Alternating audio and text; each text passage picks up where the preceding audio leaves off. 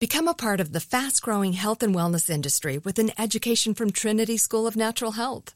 Trinity graduates can empower their communities through natural health principles and techniques, whether they go into practice to guide others toward their wellness goals or open a store to sell their favorite health products.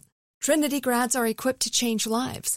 With nineteen online programs and flexibility to fit your busy schedule, including the popular Certified Natural Health Professional, you can get the training that helps you turn your passion into a career. And here's the best part. You can earn the certification in less than a year. From herbology to naturopathy and health coaching, Trinity allows you to make a meaningful difference by helping others live healthier, happier lives. Don't wait any longer to pursue your passion for natural health. Enroll today at trinity school dot org. That's trinity school dot org. Hey everyone, it's Ted from Consumer Cellular, the guy in the orange sweater, and this is your wake-up call. If you're paying too much for wireless service, you don't have to keep having that nightmare. Consumer Cellular has the same fast, reliable coverage as the leading carriers for less. And for a limited time, new customers receive their second month free when they sign up and use promo code MONTHFREE by May thirty-first. So why keep spending more than you have to? Seriously, wake up and call one eight eight eight FREEDOM or visit consumer cellular dot com. Taxes, fees, and other third-party charges will apply. See website for additional details. Are you still searching for your perfect place to call home? Well, now is the time to buy at Fisher Homes. If you're looking to move in before the end of twenty twenty-four, May could be your last opportunity to start building your dream home and close before the year's end. If you're hoping to move in even sooner, Fisher Homes also has homes that are move-in ready and waiting for you, where you can start enjoying the benefits of homeownership even faster. Schedule your personal tour with a new home advisor today at fisher homes dot com and make this spring the season you find your Your perfect home sweet home.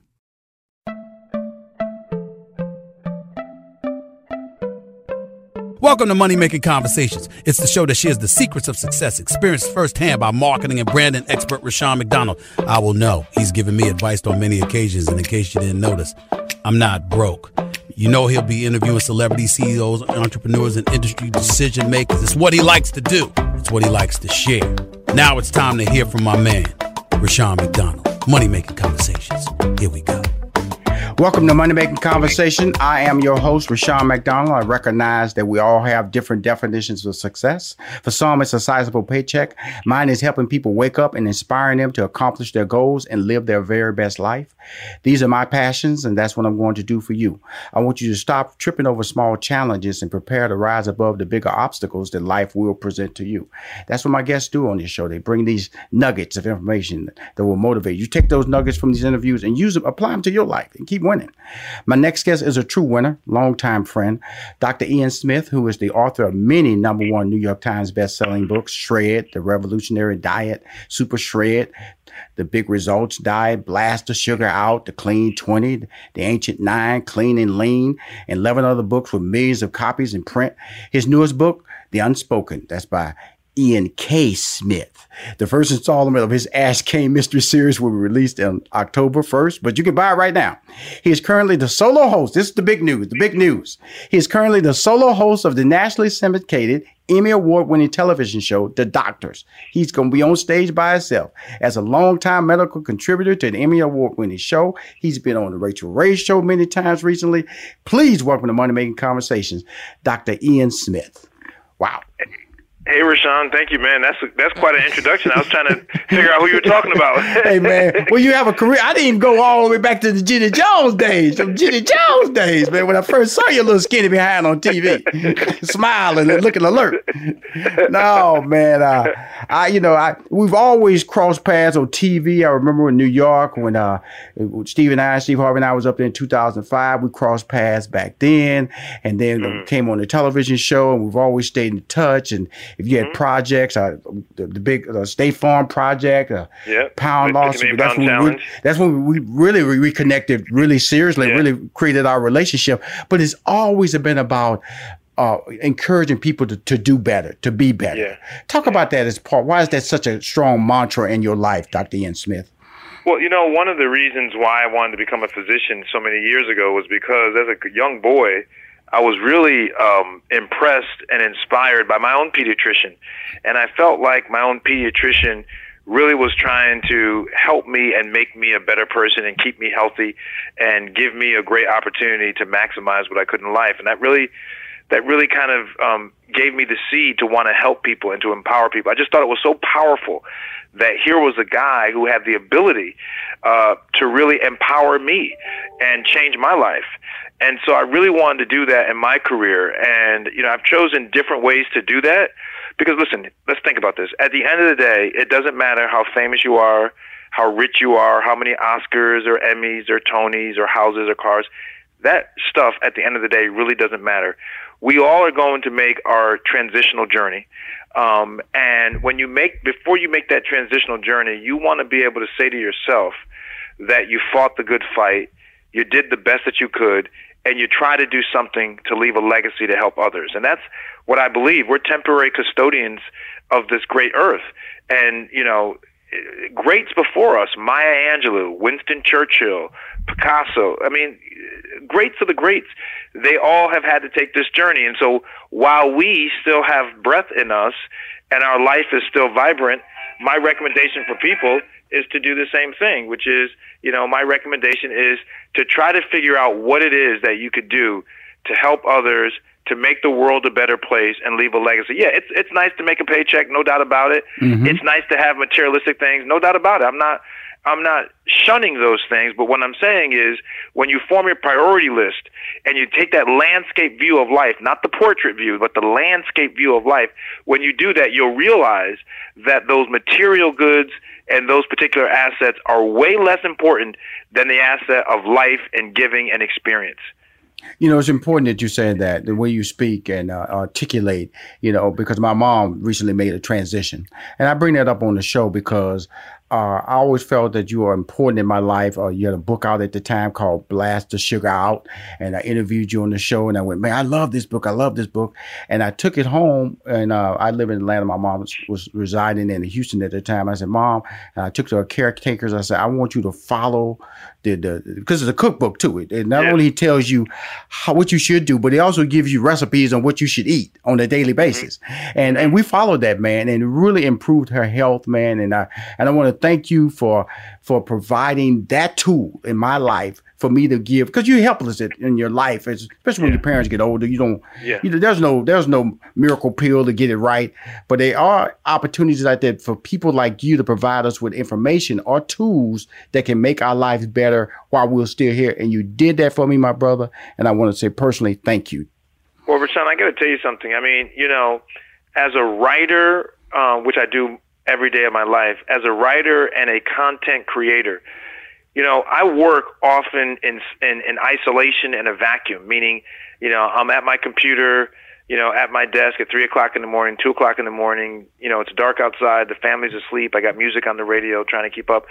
Uh, but, you know, you work not really knowing whether or not what you're creating is going to be impactful to someone. Mm-hmm. But I work with the hope. I work with the hope that even if one person can find a benefit or feel like what I've written and created has changed their life, whether it's in fiction or whether it's in nonfiction, my health books, either one. If if it can impact even just one life, it makes me feel like all the time and the effort and the dedication was well worth it.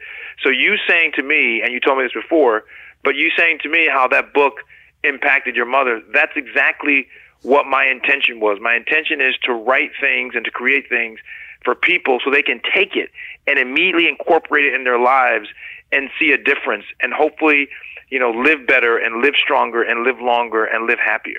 Well, you know, and thank you for, you know, being who you are. 'Cause the reason I, I shared that story with you, because you're about to become, you know, uh, the solo host for the thirteenth season of the of the Doctors.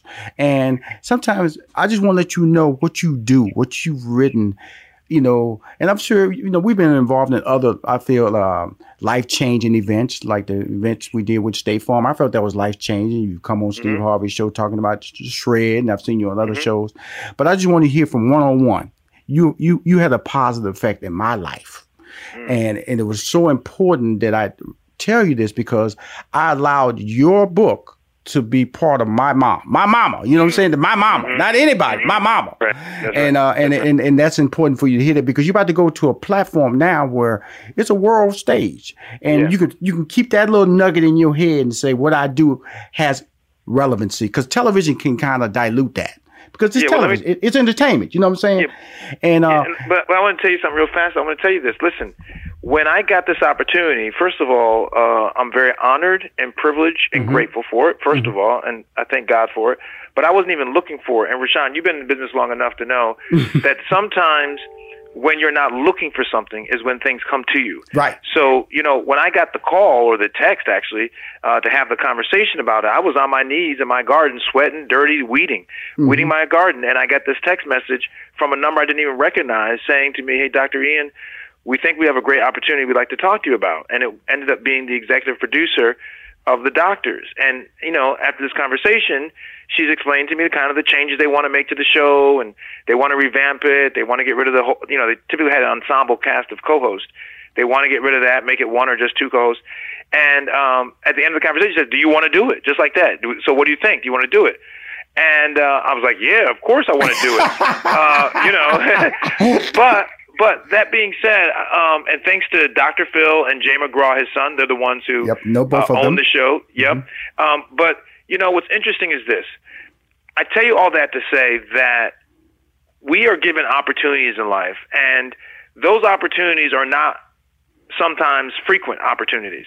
And I think that people have to recognize opportunities when they're given to them, because opportunities don't always come in the way that you want them to come, or that the way you immediately recognize. I'll never forget sitting, when we were doing a fifty million pound challenge, we were in T D Jakes, a Potter's house. We were in T D Jakes church. In Dallas. Mm-hmm. And, and, yep. And I'll never forget the part of the sermon that he said. It has stuck with me ever since. And this is years now. He said, God gives us blessings, but unfortunately, a lot of people don't recognize the blessings because they don't come in the form that they prayed for them to come into, but God has still sent them a blessing and they don't recognize it. That was so powerful to me. And I've told my family this many, many times, that you ask for things and that things may come to you, but just because they don't come to you in the perfect way that you asked for them, you're missing out. Well, the same thing with opportunities. Opportunities come to you in many shapes and sizes and fashions, and you have to have your eyes open, your ears alert, and your senses ready to be able to take advantage of it. This is a great opportunity for me. It's a national stage. Um, it's the first time they've ever had a single host. It's obvious that I'm African-American, right? So mm-hmm. uh, now I'll be the only African-American male in daytime television hosting a show. And I say that because the opportunities we get are not very often, but when we get these opportunities, we have to do the best we can to show and put our best foot forward and basically represent. So I got to get on this stage and in this studio, and I got to represent and let people know that we can do this, that I can do it, and I just think it's very important. You know, let, let me explain a little bit more about when the blessing doesn't come the way you may have wanted it. Because you, we all want our talk shows. You've always said that. You said in my office in Chicago, said, Richard, I want my own show. Mm-hmm. So you get this call, but you, you get it during the middle of a pandemic. You don't know if Hollywood going to re-kick off promotion, production. You don't know if it's going to be an audience. And this is what he's saying when he's gotten this opportunity, but it is not coming to him in the form that he's prayed for. It's coming in a very uh, uh, remote but, uh, but uh, unsure time. And so you have to make a decision and realize this is a blessing. Let me take advantage of it. Let me say yes and not walk away annoyed that it's happening right now. That's what you're talking about, right, Doctor Smith? one hundred percent. You know, this requires, we moved the set from L A, so the set is on the Paramount lot. Uh, typically, the show's been there for twelve seasons. It's now going to be in Stamford. Uh, we have a brand new set. It's beautiful. It's awesome looking. But now I, it requires me now to travel, right? Um, to go shoot the shows. And, you know, listen, I'm the first one talking about safety and dangers during the pandemic. So I had to make a decision with my family about whether or not this mm-hmm. is something I should do, given that I would have to travel for this. And I've been living in a bubble for the last six months. So I've been at home. I haven't traveled. I haven't been on anything public uh, for the last six months uh, to protect myself, my family, and others. So, so yeah, you're right. It came at a time that was not ideal given all that's going on. But my wife said to me, you have to do this. Yes. Because it's it's too big of an opportunity and too big of a platform for you to say no to. And yes, there is some risk to us personally, but the positive side of it, you being able to give a voice to America, a calming, scientifically based voice about the facts of the pandemic, how, what people can do, how you can inspire people. She said, you have to do it. So, you know, that's the decision. Yes, this is a blessing, and I'm going to take the blessing in the form that it came to me. You're listening to Money Making Conversations with Rashawn McDonald. We'll be right back. Cars today are like a computer on wheels, but you can't fix any of these new features yourself. So when something breaks, it could cost you a fortune, and now is not the time for expensive repairs. That's why you need CarShield. CarShield has affordable protection plans that can save you thousands for a covered repair, including computers, G P S, electronics, and more. CarShield understands payment flexibility is a must. Plans are customizable and as low as ninety-nine dollars a month. No long-term contracts or commitment. Plus, you get to pick your favorite mechanic or dealership to do the work, and CarShield takes care of the rest. They also offer complimentary twenty-four seven roadside assistance and a rental car while yours is being fixed. CarShield is America's number one auto protection company. For as low as ninety-nine dollars a month, you can protect yourself from surprises and save thousands. Call one eight hundred C A R six thousand and mention code MONEY, M O N E Y, or visit CarShield dot com and use code MONEY, M O N E Y, to save ten percent. That's CarShield dot com, code MONEY. A deductible may apply. Welcome back to Money Making Conversations. I'm your host, Rashawn McDonald. In the middle of your conversation, you snuck out a little thing that about gardening now. Doing it. I'm going to tell you something. Just to share a personal story with me. I, I broke out and created me a little garden too, doctor. I...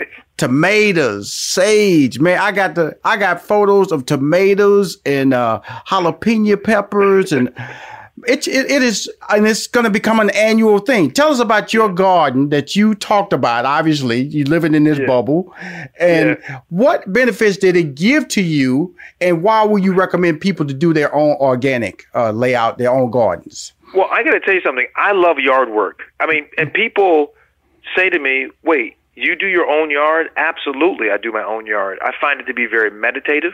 Mm-hmm. Um, I'm by myself. I can think through things. Uh, I'm engaged. It's physical, by the way. When you really get down to it, right? You know, cu- cutting your grass, weeding your garden, planting, digging. Very physical work, by the way.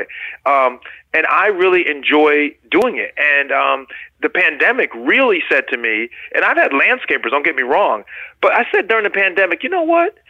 I'm going to do this myself, actually. You know, why can't I do it? I did it as a kid. Uh, I enjoyed cutting grass as a kid, right? Making my five dollars a cut. Right. Uh, mm-hmm. So why can't I do it? I'm physically able to do it. And I got to tell you, it's one of the best decisions I made because it really gave me an outlet. It gave me a way to be physical uh, without, you know, I work out all the time, but it gave me a, another way to be physical without it being a mandatory workout. So I have more of a, I, I used to have a more of a vegetable garden. I have more of a flower garden. So I have a lot of different types of flowers. Right. Um, and the weeds have just, the, the weeds said, listen, we're going to take advantage of the pandemic because they just went crazy for some reason this year.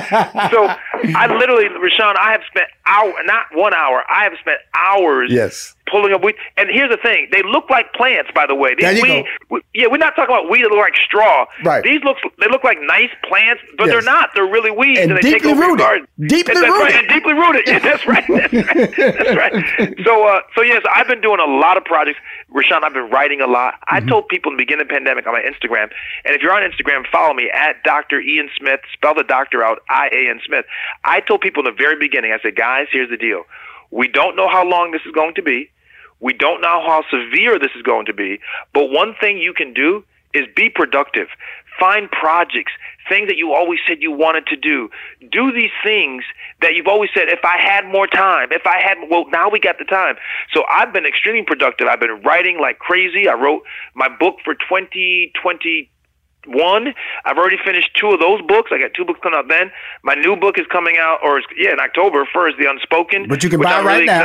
You can buy. Let's talk, yeah. let's go and talk about it right now. Let's let's set it up. Let's go and set it up right. You know, your new okay. book, Doctor Ian K. Smith, is written under that name, not under Doctor Ian Smith, correct? Right. That's and it's, right. It's about a former Chicago detective, Ashe Cayne, is desperate for redemption after refusing to participate in the police department cover-up involving the death of a young black man. Sounds very current, don't it? Cayne is pushing out is pushing out of the force, but he won't sit quietly on the sideline. He's compelled to fight for justice as a private investigator, even if it means putting himself in jeopardy. What a timely book. Come on now, The Unspoken. Can I tell you something? Now, see, this is this is the crazy thing, Rashawn. I started writing this book two years ago. Right. So mm-hmm. before... Everyone thinks that I wrote this book to match the time that we're in now. Had nothing to do with this. Let me tell you why I wrote this book. I've always wanted to write a character, a strong African-American male character. I felt like th- when you look at the landscape of T V and you look at fiction, we don't really have that character. We don't have it. I mean, and so I said, and, and my desire to have one, I said, I'll just write it. I said, you know, no one's written it like I'm going to write this character. So I, I had this idea for this character. He's tough. He's um uh he's a great athlete, former athlete. He's smart. He's good looking. He likes golf. He likes classic cars. He's a fun guy. He's had some some troubles in his romantic life. He basically got stood up by his fiancée. So he's not perfect. He's imperfect. He's perfectly imperfect, right? Which is he's a real person. But here's the deal. I was watching the news one night, right, and I saw about the shooting of Rashawn McDonald in Chicago, right, and I was watching the video of this young black guy walking away from police officers and getting shot, and with no, he had no, no, no, he was unarmed. He was no threat. He was just walking away from them. Now they told him to stop, but he kept walking, and they killed him. And as I'm sitting there looking at the video and reading the stories, what real, what I realized, Rashawn, was, my goodness, God's amazing. Thank goodness someone had body cam video. Number one, right. Right? Number one, thank goodness for body cam video. But number two, they suppressed it for over a year. They sure did. And, and they actually, they settled with the family. That's right. That's right. They suppressed the video. Someone leaked the video to the media, yes, and that's when the firestorm started. Yes. But that was a year after it happened. Yes. So thank goodness someone leaked the video. Yes, because they had so already I, settled with the family. Yes. They thought it was all under the carpet. It was yeah, done. Yeah, everything. yeah, yeah. So I said, wow, what a great entree for my character. I'm going to make this guy be a former detective with the Chicago Police Department who leaves because he won't participate in the cover-up of what the police call a bad shooting. Um, and then he hangs up his own shingle and starts taking on very select cases around the city of Chicago. It takes him all the way to the wealthy North Shore, all the way to the South Side, and in between. So that is what The Unspoken is about. People love it. It already got option to be a T V series, so fingers crossed. Um, they're going to start shopping it in a couple weeks because yes. the producers want to make it a T V show. But, you know, that's this is another passion of mine. You know, I, I'd say to people, guys, listen, follow your passion. Right. When you follow your passion, you're not working. It's not work for me. It's just me having fun and, and, and, and doing what I love to do. And that makes it much easier well, um, the, than the, feeling like it's work. It, it, the beauty of you has been always a, you, you're a self-motivator. But when I look at this book and I, you know, if you go online, it got four and a half out of five stars and reviews, uh, all been uh, brilliantly received. And, uh, and this is a great compelling, it's, this is just another part of your layer. And the reason I always like about you, liked about you and still like about you is the fact that you are willing to let that journey take you in that direction. And when it, when you see the opportunity, like I said, that blessing, you didn't know it was going to happen. You know, this was something you watching T V and it just dawned on you creatively. Wow, this this is some this this that that that that next key that allowed me to be creative, and that is mm-hmm. what this book is about. The Unspoken. You can buy it right now. It comes out officially out October first. Give us a little juicy. What is this particular storyline about? Now, I yeah. want to hear. Hey, you tell me because I don't want to give away too much of the facts. Sure, sure. So um, the book opens up with a very wealthy white woman, yes. aristocratic, from mm-hmm. the North Shore of Chicago. Mm-hmm. She goes down to the South Loop, and blonde. she goes to Ashe. Huh? She's blonde. Yes, yes, she's blonde. She goes down to the South Loop, and she finds Ashe Cayne, our man, and she says to him, "I want you to find my missing daughter." And he doesn't want to do it at first. And there's something she says to him that he's it piques his interest, because money's not an issue for him. He he he's fine. He he got a big settlement from the city, so he doesn't take cases because of the money. He takes cases only when it it tingles. Something tingles inside of him that says, I got to look into this. And um, that's the opening book. And so he's the book is him trying to find this wealthy white girl uh, who disappeared, and the ride starts. It's twisting and turning. It's up and down. You go to the tough streets of Inglewood, um, all the way up to the North Shore and the wealthy coast, to downtown, to the Gold Coast. It's just, and you know Chicago. He goes everywhere. And Chicago, by the way, is a character in the book. Chicago Chicago is, I think, a very misunderstood city. Yes, it is. And it's an, but it's an important city. It's the third country's third largest city, but it's a flyover city. Everyone talks about L A and New York, and you fly over Chicago. And so I really wanted Chicago itself to be a character. I want you to understand the pulse of the city, the grit of the city, uh, the fashion of the city. So violence uh, and the, of the city. The violence, every, everything, all mm-hmm. parts of the city. It's a corrupt city. Mm-hmm. Chicago is a corrupt city. You know, it's it's the foundation foundation of this city is corruption. And I don't say that in a negative, pejorative way, but that's the truth. If yes. you look at the history of Chicago, it's about backroom deals. It's about connections and who knows who and aldermen and, and, and, and the Cook County president. So I felt like what a great place to put a private investigator series in a city that has so many different faces to it. Well, you know, I'm telling you, uh, you're absolutely right. Chicago is one of my favorite cities. Great food, by the way. If you ever want to travel around, so where I want to eat great food, go to Chicago. They got it all. That's right. They got it all. Right. But you know, it, right. we know, let's shift gears a little bit, because you're on The Doctor, and we're in the middle of a pandemic. Uh, when, uh, when you read an article that states that ninety-four percent of the people who actually die from COVID nineteen have pre-existing uh, medical mm-hmm. conditions, when you realize that you know African Americans and people of color are overtly Uh, Uh, affected by the uh, COVID nineteen virus. What is your role in all of this, just from an informational standpoint, Doctor? Well, I think, you know, I think that it's been very unfortunate what has happened in our country. And I say that I'm trying to be calm about it because it really riles my blood pressure. The fact that the medical experts, the scientists, the doctors, the nurses, the public health advocates, the fact that they were not the leading voice of this pandemic and, and guiding the country in how to fight it, and that the politicians made it a political issue and therefore stripped the true apolitical nature of the pandemic. It's science. Science and medicine are not political. People make it political. A virus isn't political. A virus infects what's called a host, and that's just the body. It, it could be a rich person, a poor person, a black person, white, Jewish. It doesn't matter. Muslim. It doesn't matter. And and the fact that the government, that some certain leaders in the government, quote unquote leaders in the government, the fact that they made this a political issue is really, really disgusting, and it has compromised the entire country. The number of deaths would not be where it is. The number of injuries would not be where it is. The loss, now listen to this, no one talks about really the loss of life experience. Kids not being able to go back to school, mm-hmm. sports being canceled for kids, their seniors, their last chance of being able to win the state title, um, kids not being recruited uh, because they didn't, weren't able to play a whole season and recruiters couldn't see them, people not being able to attend their children's graduation, a whole class not being able to walk up on the stage in front of hundreds of people, thousands of people cheering them on after four years of hard work. Rashawn, think about the loss of life experience, right. all because, all because some quote-unquote leaders in Washington wanted to politicize this and not take it seriously. And now this is the damage. This is the carnage. So as a physician, as an American, as a, as a lover of human life, this has been a really, really tough time for me to see what has happened. Because I'm telling you, you ask anybody who's been to med school, and they will tell you, Rashawn, this isn't complicated. Scientists and doctors know what to do, but weren't allowed to guide the country and how to minimize its effect. And that's why this is very sad. And history will not look very kindly on this period of American life, because it will show how incapable, well, no, we were not, I shouldn't say incapable, we were very capable. It will show how ineffective and inept we were when we had tons of capability that we we ignored. Absolutely. And, and like I said, uh, politicizing it, uh, trying to keep the stock market open, trying to keep the country open when uh, when it can be layered with simple decisions, wear a mask, social distance, and, and, and using political intimidation too.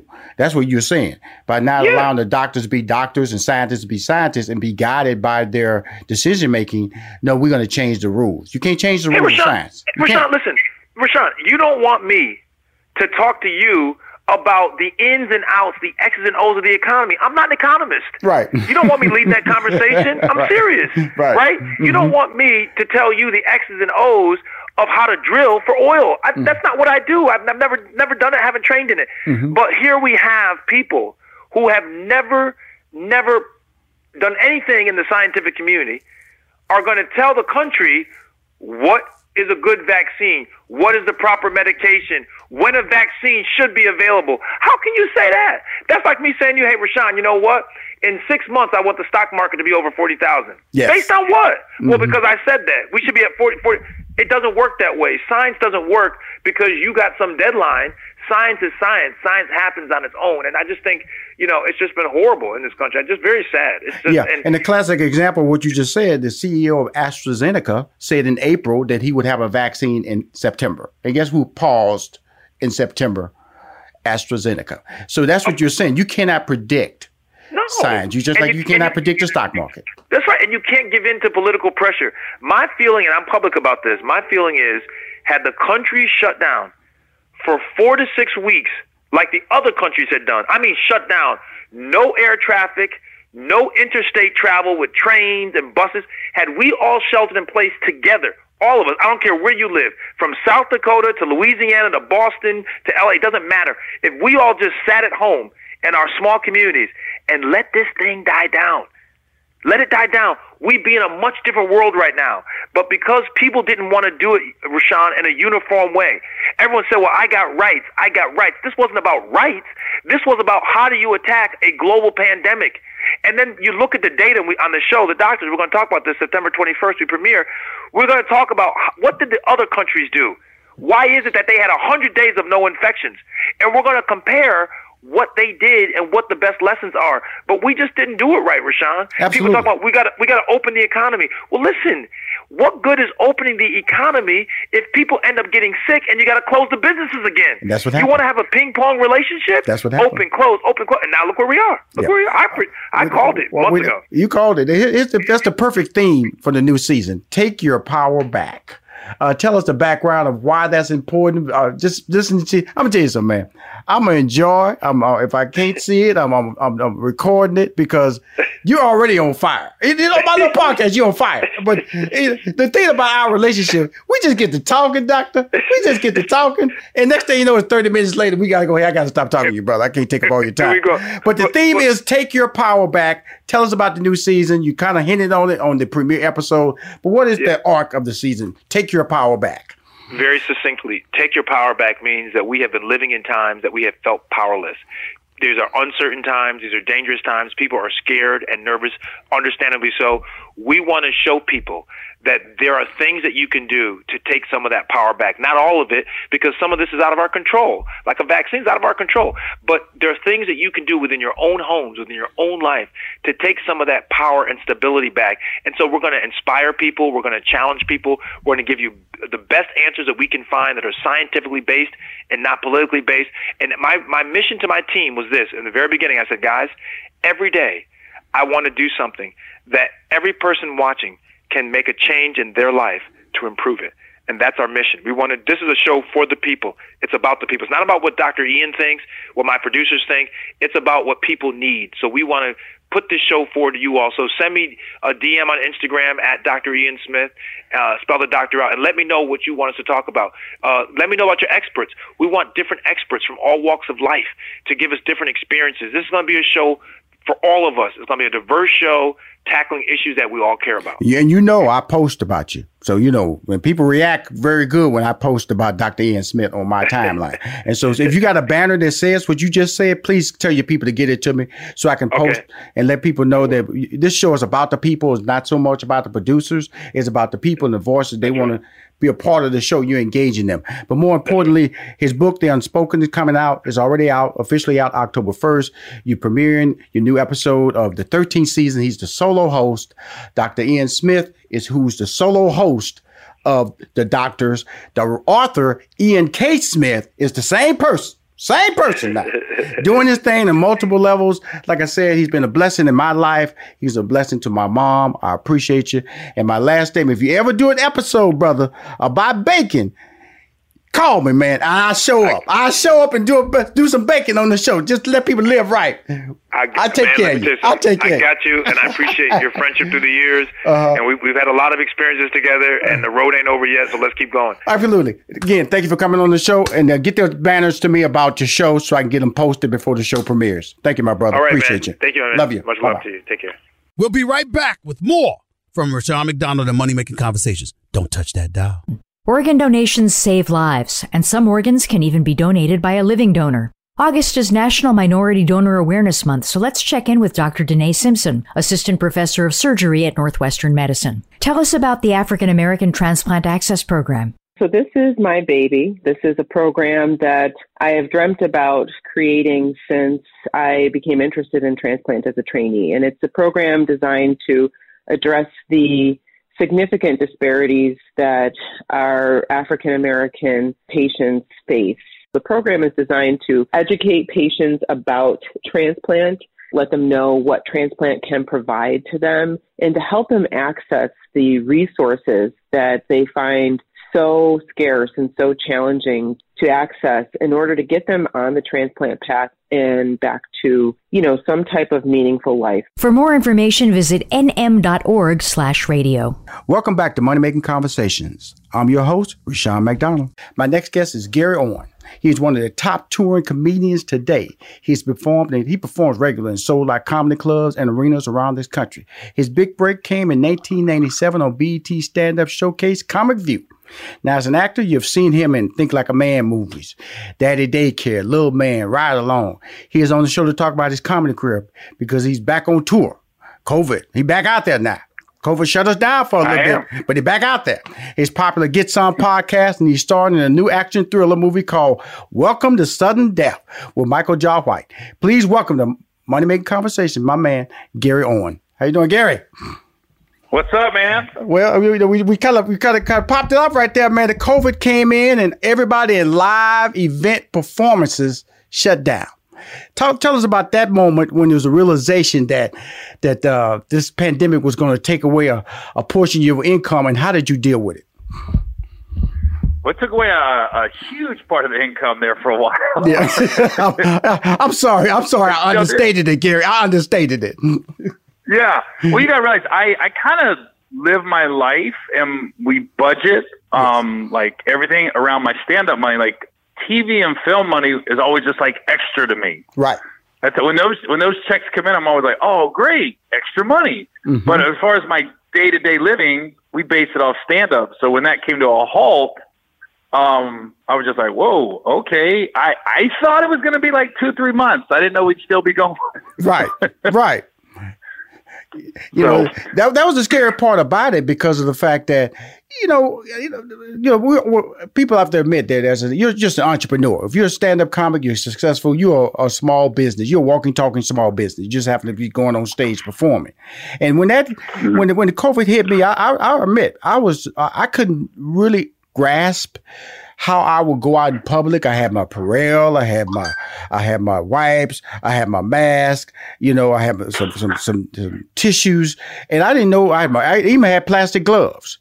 How did that affect you? You know, not just from a comedic standpoint, just from a real life standpoint. You have your, your family to deal with, and your, and your, and your professional life being shut down. Now you're at home. How did that all play out, Gary? Well, I mean, a couple of things I did. I called everyone that I know Um, that's healthier than me, which is uh, Romney Malco, who is in Think Like a Man, who's probably the healthiest man I've ever met. I agree. I agree. I swear to God, that guy's seventy-five years old and looks thirty. Yes, sir. Yes, sir. You're not lying now. That's my favorite, man. He's one of my favorite people. Yeah, and I, I called him. I said, Romney, what should I be taking, like, to boost my immune system, mm-hmm. just in case I caught it? Or, and if I did catch it, I'd be equipped to deal with it. Um, so I called him, I called a couple doctors that I know. I just called everyone healthier than me to mm-hmm. find out what I should be taking, uh, in case I caught it. And then, you know, I, I, I'm going back to what you said earlier, how, um, when the COVID hit, how did I deal with it? one thing I did that I, w- I would encourage any comic to do is I really amped up my YouTube and Facebook videos because, mm-hmm. um, uh, you know, once you get a thousand subscribers, you can get monetized on YouTube. Yes, yes. Mm-hmm. And so I actually hired a company to take all my old jokes because I own all my, my comedy specials. There you go. I did them myself. Mm-hmm. So I was like, cut these up, put them on YouTube, and it kind of supplemented my income. I mean, it wasn't as much as stand-up, but it was more money than I had had in the past off social media. So you, that's money I could have made, I, I made without leaving my house. Now, let me ask you this. So, so, and every time, a lot of people don't know this, every time you, when you have subscribers and every time you upload a video, it notifies your current subscribers, and that's how you get more subscribers. And so did you, yeah. did you just like, uh, you know, because a lot of people don't understand that social media really is, a, is, is a, is a blessing. And this is what you said, look, hey man, I own my material. I, I copyright this stuff. Let me go on YouTube and make more money using my material. And that enabled you to see things from a different perspective now that the pandemic is allowing you to go back to work. Aren't you looking at a different financial model? I am. And it's also building your fan base. You're, you're bringing in fans that you didn't have before the pandemic, mm-hmm.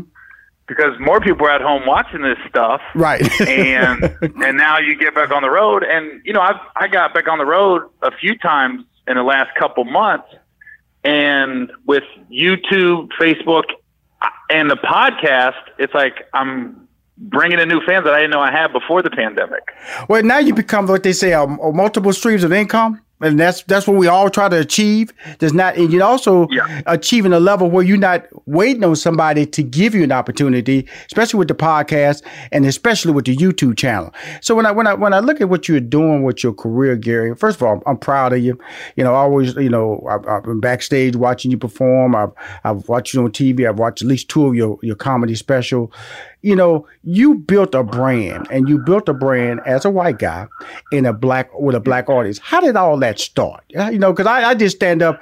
I started out performing in front of an all-white audience, and then Def Jam hit in ninety-two, and suddenly I saw a black audience out there, and I shifted my gear, and I went over there and said, this is a bigger opportunity. This pays a bigger check. I'll, I'm going I'm to live my dream through this, and then I became a talent manager, and the rest is history. So how did you start yeah. out your, your stand-up career and your focal point? Well, I, I always knew I wanted to be a stand-up. I just didn't know how do you do it. You know, you grew up in a small town in Ohio. I'm like, how do I, how do you even start? Because even when I was a teenager, I would, we had a local comedy club. We had a Funny Bone in Cincinnati that right. Ray Combs used to own. He used to be the host of Family Feud. Mm-hmm. And uh, he, uh, I'd always sit outside and listen to the comics. I was too young to get in, but I'd sit at the front door. And it was funny because I actually got cool with the door guy there, and he started to be like, "Hey, uh, I mean, you always hanging out here." And I was like, "I was like, yeah, I'm a, I'm a comedian." I had never been on stage yet. I was telling him, "Yeah, I'm a comedian." Mm-hmm. And then uh, he started to let me sit in the back. He had his own little back high top table, and me and this guy would sit in the back, and we'd watch stand-ups come in. And literally never being on stage, I'd be in the back critiquing stand-ups going, oh, I'm better than him. Yes, oh, yeah, I'm funnier yes, than him. Yes, But yes. then there'd be some comics, I'd be like, oh, that guy's pretty good. I know. Isn't bro. that funny? I never thought of that. I never thought of that. that that's that's crazy. It it, it really does then, become um, a science. It's, that's that's important that you say that because you get to see some people that, you know, the musical act. You get to see all of them. And that was the beauty of your education, being able to sit back and see all these different levels. Yeah. And then I joined the military after high school. And the only reason I joined the military is I always say I, I didn't know I didn't know where I exactly wanted to go. I just know I didn't want to be. I didn't want to be stuck in that trailer park in that small town the rest of my life. Right. So the, the, the Navy was an opportunity to basically get an airline ticket and fly me right. to another part of the country. Right. I got to meet different types of people. And, but the whole goal, and it sounds crazy, from like, I can remember junior high was to be a stand up. And I thought, I thought you had to start in L A. I didn't know you could start doing stand up in any city you live in. Right. I thought you had to start in L A. I also thought the whole state of California was Los Angeles. Right. Because I'm I'm looking at David Lee Roth's video, I wish y'all could be California girls. I'm like, well, that's the whole state. I, love I didn't it. know there was a it. Fresno and a Bakersfield. Right. Let alone San like, Diego. What? Okay, where well, you had to fly. San Diego. Well, that's where I got stationed. Mm-hmm. I, I finally got stationed after two years in San Diego. And my first day there, I got in the phone book and I started looking up comedy clubs. And it was funny. I called this place called the Comic Castle. And I said, hey, man, what's up? You, I get in the phone book. I go, you got open mic? He said, let me check. And he goes, he gets off the phone and comes back. He goes, I can't find him. I said, what do you mean you can't find him? It was a comic book store. I thought I was calling a comic club. This dude was looking for a superhero named Open Mike. I said, no. I said, man, I'm looking for I'm a stand-up. Gary, you, you trying so hard. You trying so hard. You, you This is funny, man. Continue, oh. continue, man. This is funny. I'm glad I talked to you about this stuff. Come on, man. And Come on. But the, the dude was so helpful at the comic book store. He goes, nah, man, we're a comic book store, but here's the phone number to the Comedy Store in La Jolla and this other comedy club. So I went and I, I signed up for open mic. After about a month, I finally got on. And in my mind, that was it. I'm about I'm about to be a star. My first open mic, I'm like, I've waited for this. I'm ready for this. I think I got I got. Are you still two. in the military? Are you, are you out? Are you still I'm in still, the military? Oh, yeah. I'm still in the Navy. Okay. I'm still in the Navy. And I'm like, because open mic nights was Sunday night at the Comedy Store. Mm-hmm. And I went up there and I got on stage. It was probably midnight, one in the morning. There's like ten people in the audience, but there's like twenty comics in the back of the room. So the comics were heckling me.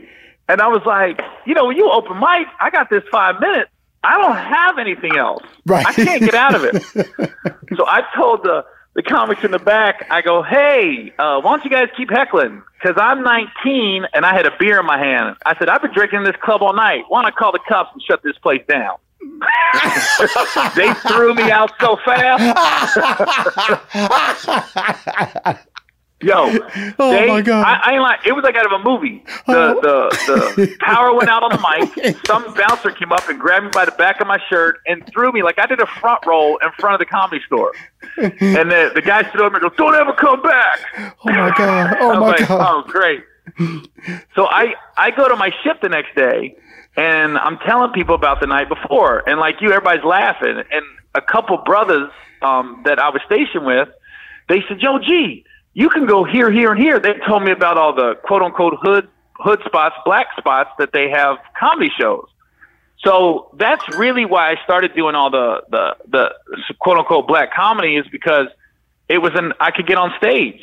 I could right. get on stage at the mainstream room. Right. And then fast forward, I started trying to go to L A now. So now I'm I'm driving up to L A all the time from San Diego. And the same thing happened. I went to the Comedy Store. I waited in line three, four hours, three different times to be a paid regular at the Comedy Store. And I finally got the showcase for Mitzi Shore, and I didn't get picked. So I was just like, I said, it's whatever. And but at I um I got to meet Guy Torry, and then Guy, you know, Guy got me on at Fat Tuesday. That's right, and then Fat Tuesday. Again, mm-hmm. all all the black comics started saying, hey, man, you can come here, here, here. So I started doing all the black nights in mm-hmm. Hollywood. Right. And that's basically what led to everything. And then I got on B E T, became the host, and then the rest is kind of history.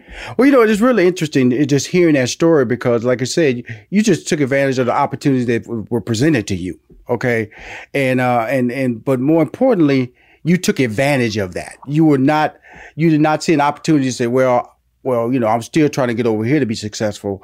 I'm going to be successful where I'm allowed the opportunity to be successful. When did, when you got on B E T, you became the host. Was that, was that how much did that change your touring money, as they say, your ability to be booked? Well, here's what's crazy.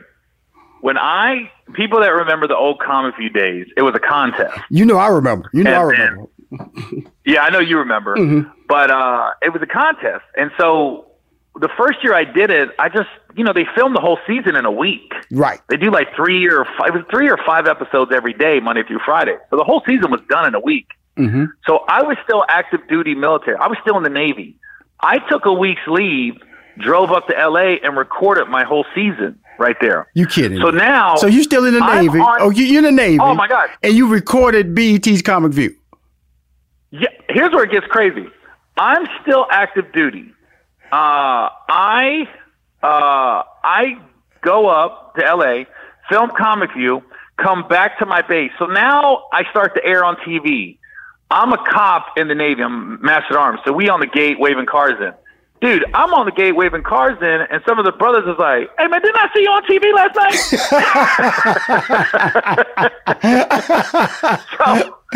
last night? So I'm sitting there, and then um, and B E T doesn't know I'm in the Navy, and the Navy itself doesn't really know I'm, you know, doing this stand-up thing. And Curtis Gatson, who was the head of B E T at the time. Absolutely. Mm-hmm. Called me and said, hey, well, his assistant called me and said, Curtis wants to meet with you. I drive up to L A, and he, Curtis goes, we want to make you the host. And I was like, whoa. So I'm like, whoa, I had to go back to my base, and I still had six months left on my enlistment. And I was like, um, I got to get out early. I got offered a T V show. And literally they were like, we've heard of some lies, but this one's a great one. And so basically, long story short is um, B E T wasn't – they weren't – going to start filming for another three months. Right. Comic View. Right. I had six months left on my enlistment, so my command worked with me, and they they I finished out that three months working, and then I drove up to L A, and that's when I just moved up there. So there, you know, when you say tour money, there really wasn't tour money. I wasn't on the road. I was basically just San Diego going up, you know, four or five times a week. Wow. And then I get out of the Navy.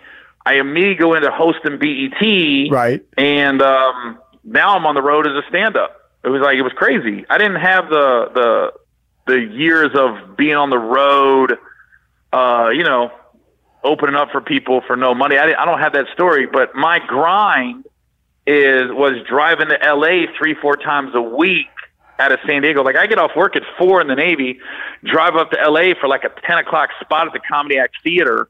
And then drive right back because I got to be at work at six in the morning. Right. So your grind so was, was like, your grind was serving your our country. You know that that was your grind. Serve my country. Right.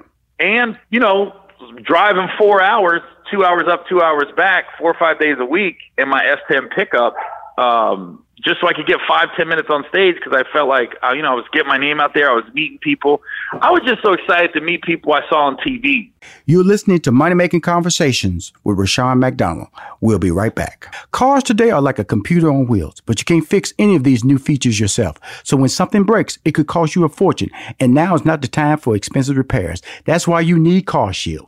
CarShield has affordable protection plans that can save you thousands for a covered repair, including computers, G P S, electronics, and more. CarShield understands payment flexibility is a must. Plans are customizable and as low as ninety-nine dollars a month. No long-term contracts or commitment. Plus, you get to pick your favorite mechanic or dealership to do the work, and CarShield takes care of the rest. They also offer complimentary twenty-four seven roadside assistance and a rental car while yours is being fixed. CarShield is America's number one auto protection company. For as low as ninety-nine dollars a month, you can protect yourself from surprises and save thousands. Call one eight hundred C A R six thousand and mention code MONEY, M O N E Y, or visit CarShield dot com and use code MONEY, M O N E Y, to save ten percent. That's CarShield dot com, code MONEY. A deductible may apply. Welcome back to Money Making Conversations. I'm your host, Rashawn McDonald. First of all, you know, I, I, I, my laughter is natural because of the fact you're just naturally funny. I'm just hearing you talk and you just naturally just, you know, it, it, I always tell people when you become a, a, a real comic, you just know how to say certain words that will generate a laugh. You just know, you know, two plus two is four. And and yeah. that, that ability to be just naturally funny has always paved your way to the next opportunity. Now, when we say you're on the road now, you're getting popular, people showing up to see Gary. How did that feel, Gary? Uh, I, you know what? I always, I always knew it was going to happen. And it sounds cocky, but there was never any doubt. It was like, I would, I would sit in class in like high school. Yes. And literally, this sounds so cocky, I would look around like, you guys don't know who's in your class? I'm, I'm sitting right here. Take pictures. Get my autograph. I would, don't be sad if you don't I do would, it. That's funny. Rashawn, I would tell girls, you should date me. I'm going to make it. You should. You know, and, this is why this is why I, I found this so incredible when I talk to people who get it early on. So you got it. You know, I went to college, took me seven years to graduate. Then I worked, worked for I B M, and then I started doing stand up. You know, I wasted seven valuable years of when I could have just, at eighteen, knew this is what I wanted to do. You know, followed my natural instinct, followed my blessings, and went and did it. And that's why when I look at, when I listen to your story, it's all, it's so one, it's so single focused. Okay. I got to get out of Ohio.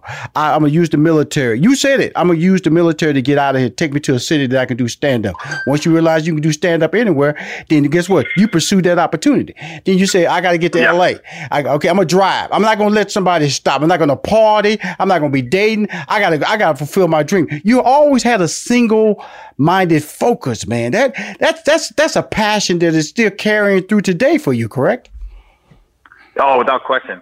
Because you never reach your goals. I always say, like, if you sell ten thousand tickets, you want to sell eleven thousand next time. Right. Um, you win an Oscar, you want to win another Oscar. You get in a movie, you want to do another movie. It, you never reach your goals. The the the, the goals change. You know, because you first get into business, you just want to be on the road as a headliner, and then you want to sell tickets, and then you want to get the door deals, and then you want to move to theaters. Right. And it always changes, but, you know, you're, you never reach your goal. I guess my goal would be to sell out Earth. Right. I know that's well, possible. Well, you get past COVID, you get there, my brother. Now let's let's let, let, let, let's talk about let's talk about these specials now, because they, you know, doing a special is what you want to do. You want to get that special, but then again, it takes a whole lot of your key material when you do it, because you got to mm-hmm. do, get your special, you get it, then you got to get on the road to take advantage of all that extra exposure to get those sellouts and those door deals. How do you write your material? I don't really write my jokes down. I mean, I, I'll get in my phone and on my notes, I'll have like a word, mm-hmm. but I don't really write my jokes down. It's just, I'm on the road so much that uh, they're just always in my brain. Right. But I don't really write my jokes down. It's, and it, you know, I just think your comedy kind of grows with you. Uh, with, you know, I used to talk about dating, then I got married, and then my right. kids were young, and now they're teenagers. Now they just graduated. It's just, I think it's just, I just really talk about my life a lot, mm-hmm. a lot. Mm, right, you do. And just do. stuff I see. Uh, uh, as, as they say, a whole lot. I do know Gary Owen. A whole lot. I know Gary. Reality yeah. show Gary. You you talk about so much you made it a T V show. That's how much you talk about it. You, you are an open book. Facts. You're an open book. Open yeah. book. It, now, you know, it, let's let's get into the movies now, because I know you have the movie we Welcome to Sudden Death with uh, Michael Jai White. Universal yeah. fourteen forty Entertainment is the production of Universal Home Entertainment. Now, go back in our relationship, we Think Like a Man, Think Like a Man two. I remember Will Packer, we were sitting down, Steve Harvey and I, and we was going through the casting, and then uh, and your name popped up. It was not even a question that that you. Oh, really? It, no, what you you just. It was just, you were just perfectly made for the movie. And you, um, oh, that's good. Now, you were just, seriously, you were perfectly made for the movie. And, and when it became a, uh, instant hit, how did that affect your touring dollars? The first Think Like a Man movie, Gary. Well, that, that was, that was a time in my career. It was like the perfect storm. My, my career, I, I it's gone in like three segments. It was like, I got the hosting job on B E T mm-hmm. and then, And then I, you know, I had a couple specials come out, and, you know, but at, when Think Like a Man came out in two thousand twelve and we recorded it in two thousand eleven, um, my career was kind of on a hamster wheel. I was doing fine, mm-hmm. but it, it wasn't really going anywhere. The money was the same. You know, I, right. I, I kind of knew when I went into a city how much money I was pulling out. Right. And then um, I knew how many tickets I would sell.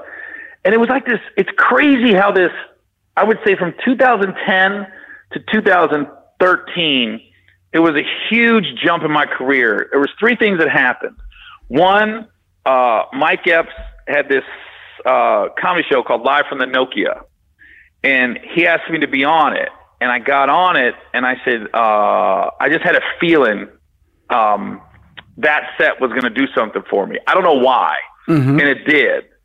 And then, then the next year, um, Will Packer called, no, six months after I recorded it, Will Packer called me and was like, yo, I got this movie, G, um, need this white guy that can hang out with black guys, but not act black. Right, and, right. and and really be able to give and take. Like, give them shit, and then they they give and take. And I was like, oh, that's perfect, right? And then um, and then like, and then I did another special, and then it just all that was a big jump in my career as far as like tickets going up and people recognizing me and getting more opportunities like in front of the camera. Yeah, I always say Will Packer, especially going to bat for me and you guys and the Think Like a Man franchise, it just came at a time in my career where it just went, pew! You know, the I R S was happy. Yeah. Well, I'm gonna just tell you, you know, you know, like I said, you know, you have to be ready for those moments, Gary, and you was ready for those moments, and that that's why I, that's why I appreciate the storytelling that you're doing and doing this interview. Everything is like uh, so fresh and so vivid in your mind because you still you live in your what you wanted to do all your life, and and so it's not even like a another thought. You know, I didn't want to be a scientist. You know, I I was in the Navy, but that wasn't a career move for me. Okay, that wasn't, that was just a, an opportunity to get to my dream. And I think that's real impressive. And and when I when I look at the movie that I, I, I saw, Welcome to Sudden Death with Michael Jai White. Okay, now, you, you're the comedy relief in this movie, okay?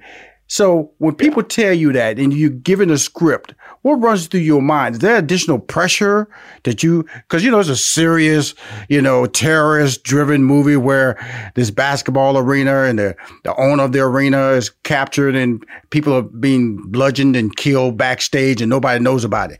Out of all this, you got to be funny. Is that pressure? Yeah. Well, let me tell you what's crazy about this whole movie and how I got it. Okay. And you always hear the notion there's no small parts right. um, in this business. Oh, I'm just telling you something, Gary. So, your whole career on this interview been crazy. So you can use the word crazy, but it really kind of like kind of like it's the exclamation mark of everything that happened in your life.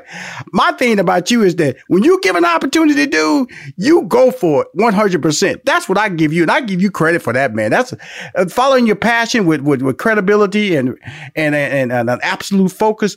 You're amazing, dude. I got to give you love on that one, brother. Yeah, appreciate it.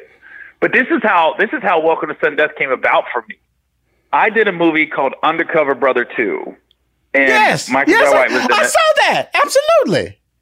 Yeah, it's on Netflix now. Absolutely. And me and Michael Jai White, we only had one day together shooting, like one day, mm-hmm. and I didn't really have any lines. I just, ha- I just had to give Mike a face in the movie, and he kept cracking while we were filming. He kept going, "I can't look at this guy without laughing," and so, so we, you know, met, small talk, nothing crazy.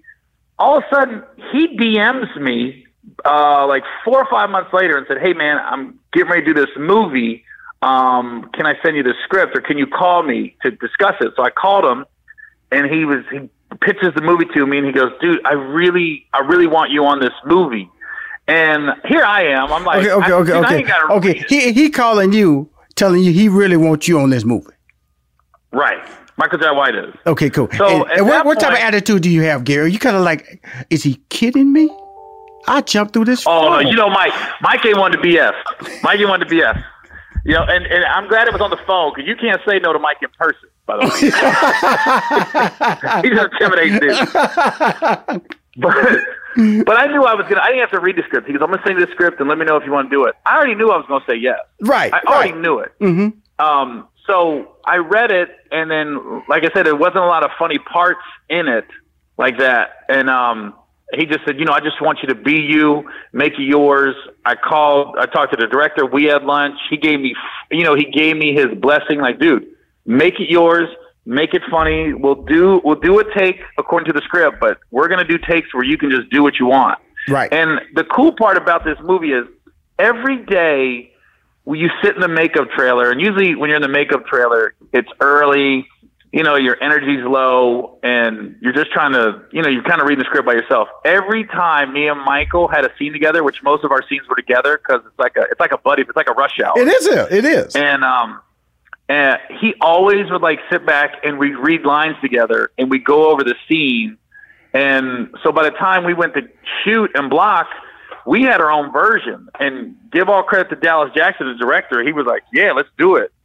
And even Mike said, he goes, I'm telling him, I go, I go, "Hey," I thanked him like, "Dude, thanks for, um, thanks for giving me some leeway and, and doing this." And he goes, He goes, nah, he goes, I'm just happy I can, I'm giving you suggestions on jokes and you're using them. I was like, oh, I didn't think about that. that's that's so it, it was crazy because in Mike's mind, he was like, yo, I can't believe Gary Owen just used one of my jokes. Right, right. That's what I'm saying. But it that's was, what I'm saying. It was, it was his movie. So I was yeah. like, yeah, let me, I'll, I like to be collaborative. So I was like, yeah, you, you know the character and everything. So it was just, it was so fun work with him and, and, you know, to, to just to be wanted like that. I never had that experience to be a lead. I mean, yeah, Think Like a Man was great, but that was such a big ensemble and there were so many good people. But just the fact that at everyone in the business, Mike was like, yo, I want Gary. And he really fought for me to be in the movie. Well, you know, let, let, let everybody know, first of all, it's a really good movie and you're very funny and Michael's very athletic and he kicks butt. I'm trying to figure out how this guy is kill, kicking butt, looking the way he's looking at his age, but he looks amazing. He looks very limber, as they say, but it really is a starring role for you in this because of the fact that you're more than just a com- comedy relief. They come to you in strategic moments in the movie to move the story along. And that's, that's, that's when it becomes, I've, they've really given me an opportunity because if you blow that move the story along part or doesn't have credibility, then guess what? The story doesn't flow and the story does flow. It's a really, really good movie. Yeah. Yeah, I'm excited, man. I'm excited. Well, it's coming out on uh, September twenty-ninth, uh, available on uh, digital and uh, D V D and Blu-ray. Uh, Welcome to Sudden Death. Gary Owen, hey, man. And Netflix. And Netflix as well. Uh, uh, you know, Dallas Jackson's director, starring my man, Michael Jai White. Uh, Gary, thank you for the time, man. This is really, uh, hopefully you don't mind coming back on the show again. Uh, first time I've talked to you in person. I've seen you and we met each other many times to the side, or shook hand, or dap. But you're really special, man. And I really respect what you've accomplished and will accomplish in this business and keep winning. Anytime you want to promote anything, your podcast, I got a million social media follows. I got a, a, a fan email fan list of every Wednesday. I send out like ninety thousand social media, I mean, fan club followers. I'll promote you, brother. T-shirts, face masks, whatever you got. When you come to town, let me nice. know. Okay? I appreciate thank you. Thank you, man. Thank you, Gary. Right, thank you, man. Thanks right. for having me. All, All right. right. My next guest never thought she'd become an entrepreneur, but once she had an idea, she put together a plan together and set a budget and went for it. She never, she has never looked back. Uh, my guest invented the Prima fabric, which is antibacterial, sweat, don't smell fabric. She launched a sale, uh, which I had to be a part of. We're going to talk about that in the middle of our interview. She launched a sale lifestyle in August of twenty nineteen with men's and men and women's shirts made out of this proprietary fabric. She always, she basically, she always knew there were going to be more applications for the fabric, but you always want to launch with your original idea. You always want to put your work into the idea. Make sure that don't just jump out there. I got a thousand ideas. She focused on that one idea. And when the pandemic hit, man, oh man, did she pivot. Her company has sold over four hundred thousand facial masks during the pandemic. She's on the show to talk about her making that right business decision at the right time during the pandemic and before the pandemic.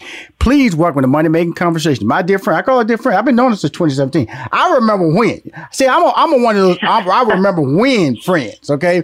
Please welcome Megan Eddings. Ah, Rashawn, thank you, thank you. We're over here smiling. You're right. I mean, we are friends. And yeah, twenty seventeen is when I first officially met you for the first business competition I ever entered. And a friendship was born pretty much that day. Absolutely. And you won it, by the way. Let's go. Let's go add the other part of that. I believe they the, the winning first prize was like, what, ten thousand dollars? Something like that? Wasn't it was ten thousand dollars. Yeah, we won. Um, Mayor Turner has a new business competition here in Houston. And I won Houston's best new product and uh, fan favorite. And ten thousand dollars, which Lord knows I needed. Well, we all need money, and we all need money yeah. to start a business. And what when you want it, what was your first thought? Because you get in the competition, and you say, wow, I have a good idea. What was the whole process of um, preparing for that competition as we evolved to moving forward into twenty twenty, as you are now a multi-tiered uh, business that is really, uh, I guess one could say, saw the facial mask market before a lot of people saw the facial mask market because it is a global industry now, but you stepped in with a, pra- a fabric that, that works now and also feel makes people feel safe now as well. But let's talk about it in the beginning in twenty seventeen. You entered this contest. First prize was ten thousand dollars. I was hosting it. Mayor Sylvester Turner was talking. They had other people who were success stories as judges on the panel. Talk about that whole experience.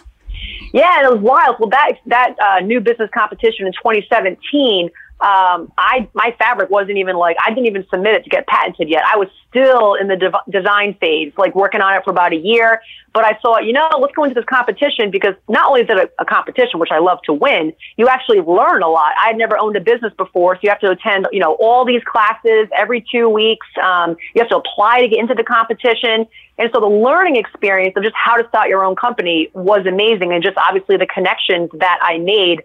Uh, but it's interesting. That was the first one I ever entered. And the word that I really started carrying around after that competition was confidence, mm-hmm. because all my close circle, my friends, my family, you know, people that I know, like, Meg, great idea, great idea. But this was a panel of people I didn't even know that chose me as first place for my product. So I thought, okay, I'm onto something. And that's when, like, I was really, like, confident after that, just keep going for it.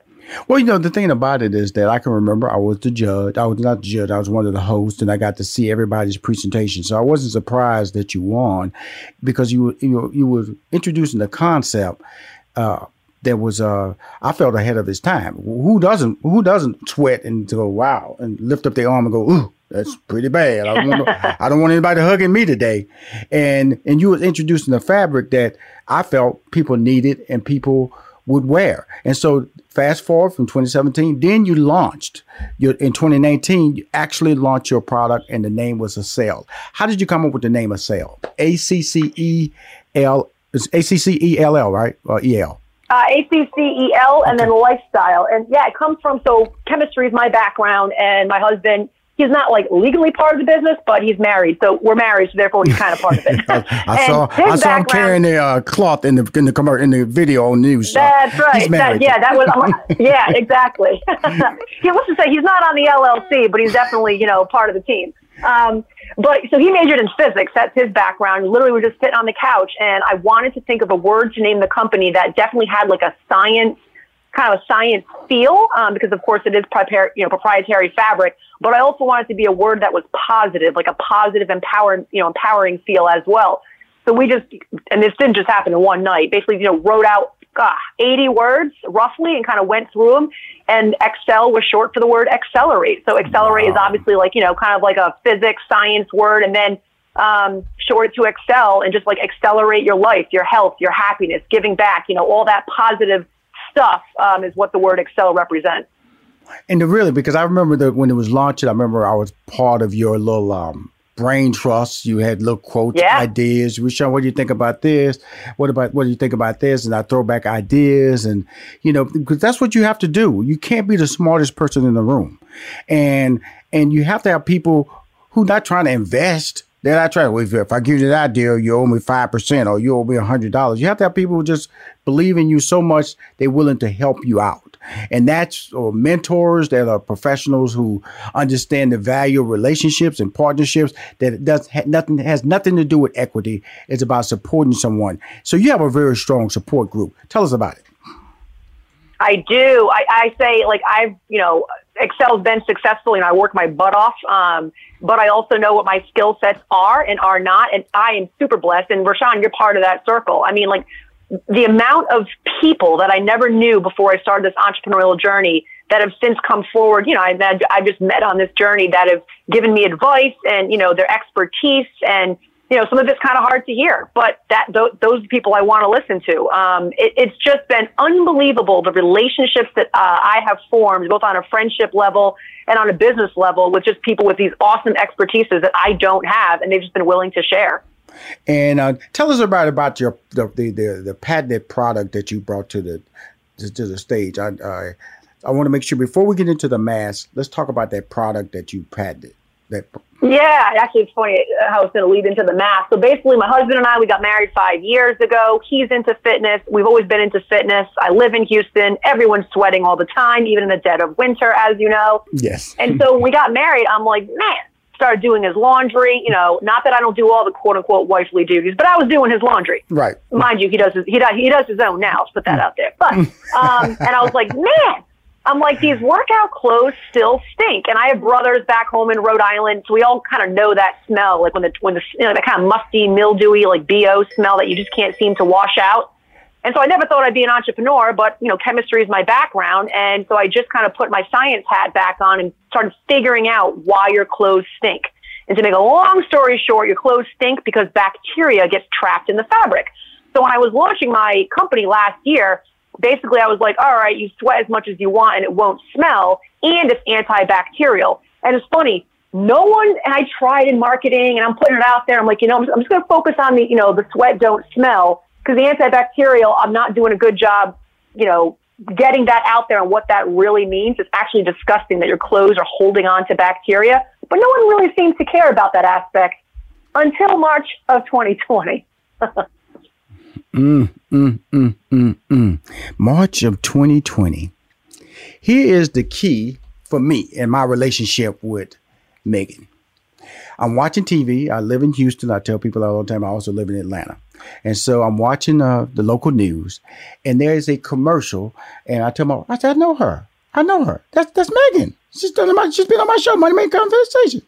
And they're discussing how you was now suddenly going to manufacture mask of a need. And I, I believe I text you. I said, girl, you are on to mm-hmm. something. You're about to blow up. First of all, you were magnetic. You know, you're, mag- you're just amazing doing the interview. You, you know, you know how to articulate uh, in, in a very comfortable manner who you are and what you're trying to do. Uh, you have a high degree of sincerity.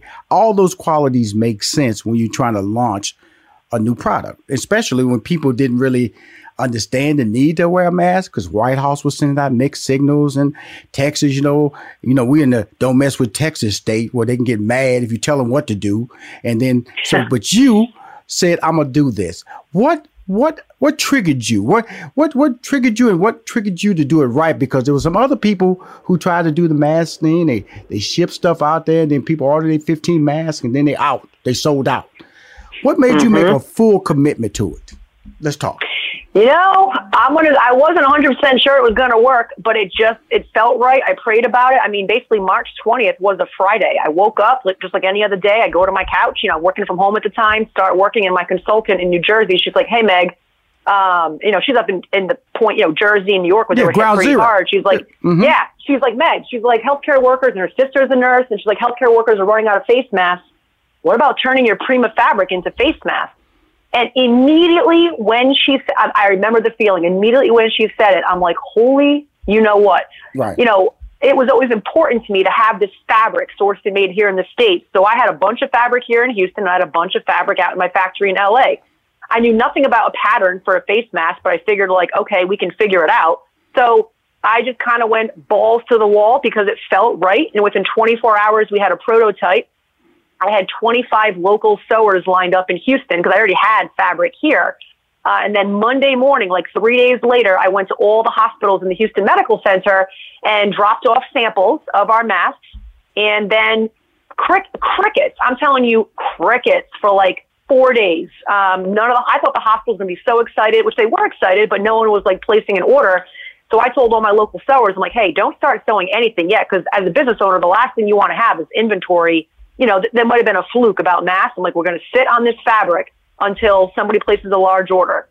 And fast forward to like four a.m. Thursday morning. No one had placed an order yet.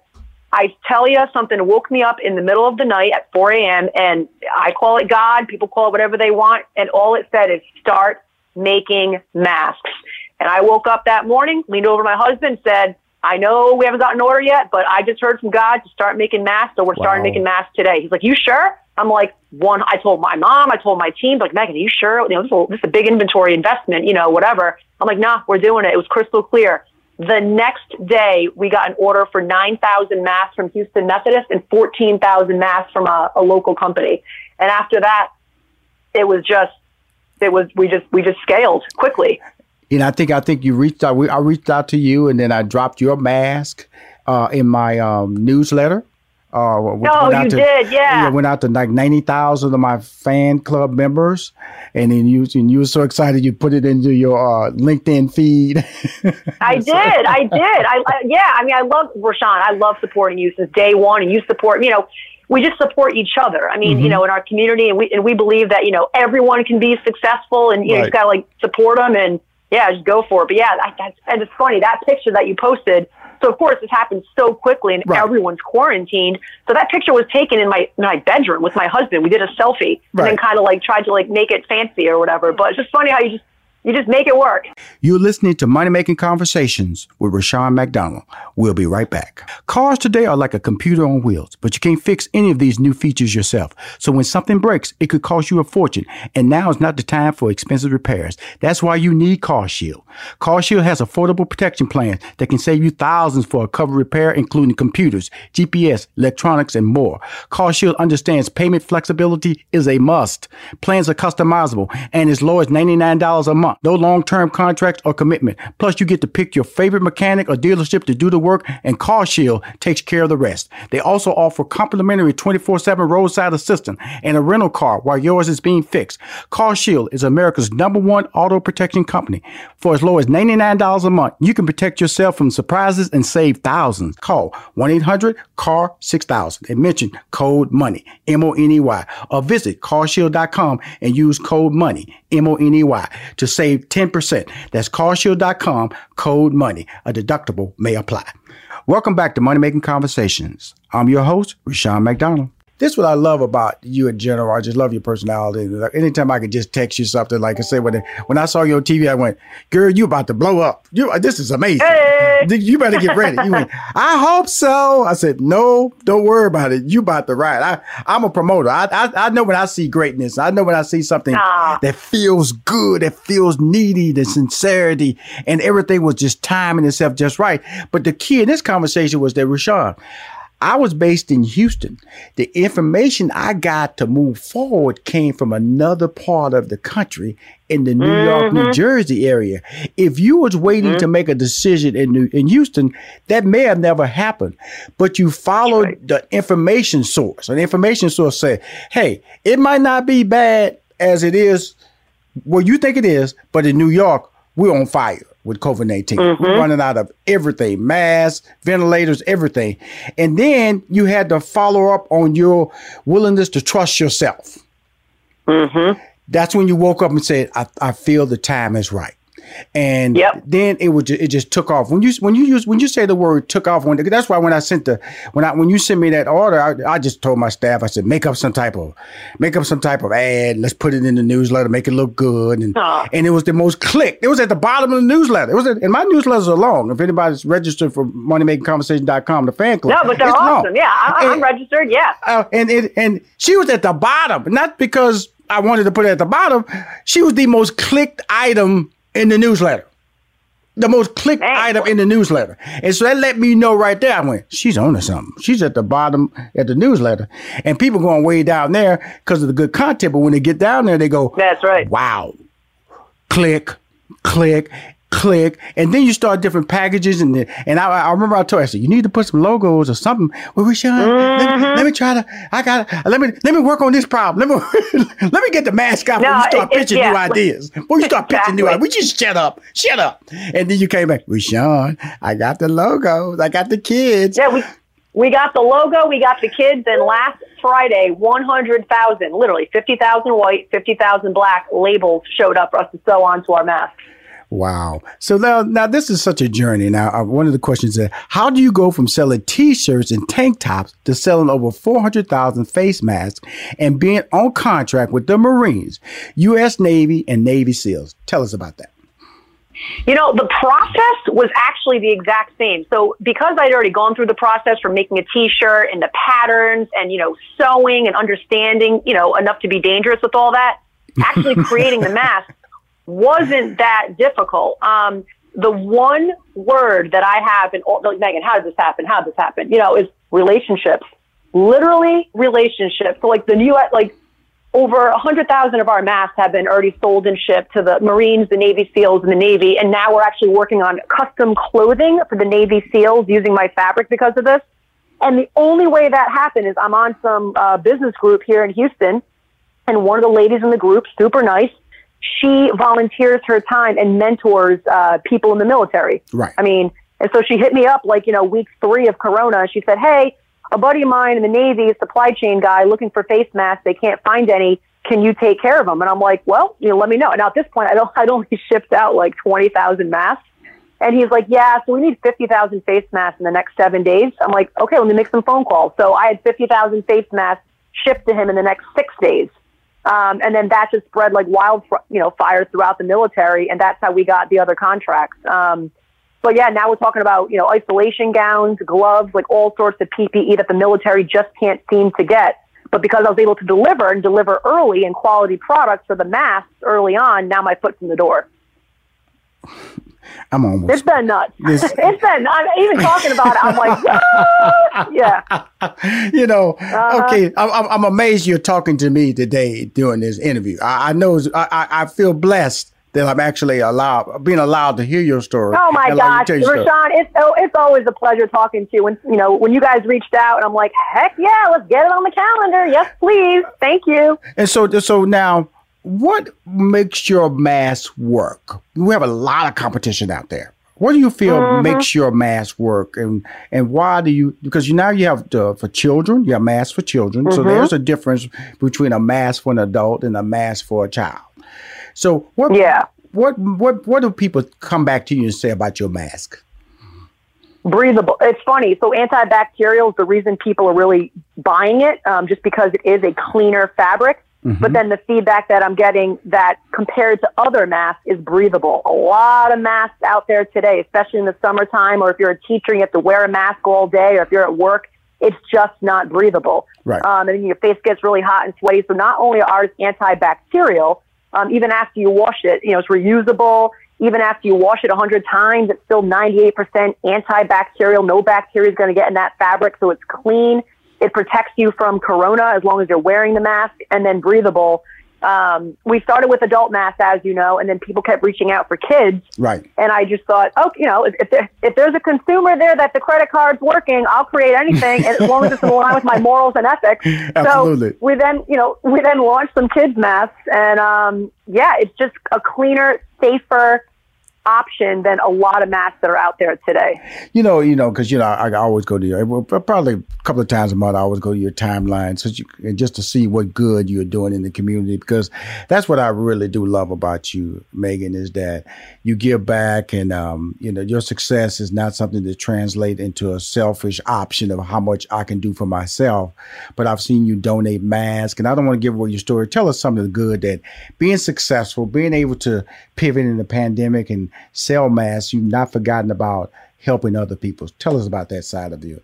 Yeah, thank you. I mean, it's, and that's the thing, like, you know, to grow a, a business and then it's successful. I mean, whatever someone deems as successful, and then be able to give back on a greater scale. That's the stuff that gets me going. Um, I love it. So I, uh, let's see, we've donated thousands of masks to homeless shelters, to hospitals, um, to police. Basically what I did is at the time I was I had eight people, I have more now, but there were eight people working for me full time. Mm-hmm. And so I gave them all like a whole, we, I had them individually patch, pack every single mask. And then they were tasked over the next few days to choose any nonprofit they wanted to give those masks to. I said, but the key is it has to be someone that could really use it. I mean, like this could be like life changing for their industry, for their health, et cetera. Mm-hmm. So to see people, you know, and I empowered them, my team, to go out. I didn't just tell them like, yo, here's a nonprofit I want to donate to. I did my own, but it was wonderful to see the team build it, like, like empower them to go out and give back. Um, I started a scholarship. So I'm born and raised, as you know, uh, Rhode Island, it's a very small town. And I remember when I was in high school, I got a like a C V S scholarship for five hundred bucks. Right. And I'll never forget it. It was like, It was like I won a million dollars, like five hundred bucks. I'm like, holy smokes. And so I uh, formed two Accel Lifestyle scholarships that I'll do every year, um, God willing, for twenty-five hundred bucks for a young female, twenty-five hundred bucks for a young male. And the two stipulations are they have to be going to school for something in the science, math, technology, or engineering, and they have to have um, a passion for giving back. So it was really cool that uh, you know, this is the first year I was able to give a, a scholarship um, to, to, you know, deserving, you know, young adults, and, you know, just to see how that made them, you know, feel and hopefully lessen their stress level as they go into college. Well, we know I have an endowment at the University of Houston, and um, I know that eight hundred dollars is, is cool, but it really doesn't do anything for you. You do, when you start getting into that number that you're trying to do, it makes a difference for a student. And, I've, and I'm not slamming anybody. I'm just saying that mm. every little bit helps. Let's let's put it that That's way. That's right. And uh, and for you to take your time and remember and uh, coming from that big old state of Rhode Island. You, yeah, that's right. You know, when, when you think about it, you know, because uh, University of Virginia, that's where you went to college at, right?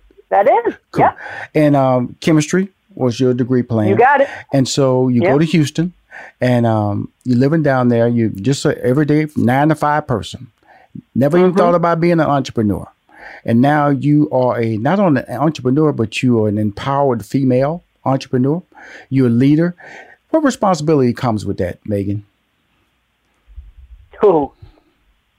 That's a good question. What responsibility? Uh, so there's the responsibility I put on myself, and right. then there's probably the perceived responsibility that I am expecting from the culture and community or whatever. So right. I would say the biggest responsibility that I, wow, I've never been asked that question before. Good question, Rashawn. Well, is I got to make sure that what I, I got to make sure the biggest responsibility is probably, you know, besides business, you know, make sure the cash flow is there, inventory, dot, mm-hmm. dot, dot. On a global perspective, the biggest responsibility I have is that when I'm out there saying I'm trying to do with my company to empower, to motivate, to encourage, no matter what the product is I'm selling, is that everyone on my team feels that, and that my that the customers and the community of my company feel that as well. Right. So people can say things all day long, like, "Oh, I um, have a company that's, you know, doing good for the community and positive and uplifting."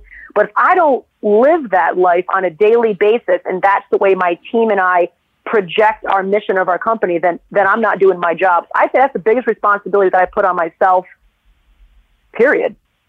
And the reason I say that because the reason I say that because you know, as as a um, we live in an era of disbelief. No, that's not true. She can do that. You're an attractive person. Mm-hmm. You're, you're smart, and some people tend to want to believe, you know, so people who look a certain way can't accomplish certain things. And mm-hmm. and you're doing it. You're doing it your your, mm-hmm. your your own way. You're still putting family first. You're still putting God first. You still have a clear understanding mm-hmm. of the community. Being responsible with the community is important to you. I'm speaking to Megan Eaton. She has an incredible fabric, sweat don't smell fabric that has, uh, I, I like to say, turned the face, facial mask business upside down because you're one of the first independent. Like I said, the big corporations are in it now. Okay, Nike, all anybody who's they're all out there. You can see you see commercials on T V. You go your ads in the T V, but I call you an independent. You're one of the people who mm-hmm. are local independent who's competing with these big boys who have commercials of programmatic social media ads, ads on T V, print ads. So you expect them to win. With that, you know, and it's really funny because you came in the athletic field, which you already knew. That that lifestyle where it was going to be competitive, and you came mm-hmm. in basically behind because they all got the shelves filled. They already out in the front mm-hmm. of the line. You're trying to tell everybody. So you, uh, the pandemic allowed you to pivot into an industry where your tenacity, your hard work, your innovative thought process kind of started at the same time. So it really gave you a, a feeling that you can compete. Not saying you weren't competing when you was out there with the lifestyle, but being able to start out at the gate and everybody said go at the same time, it really gave you a, an opportunity opportunity to really show your gifts your, that God gave you, correct?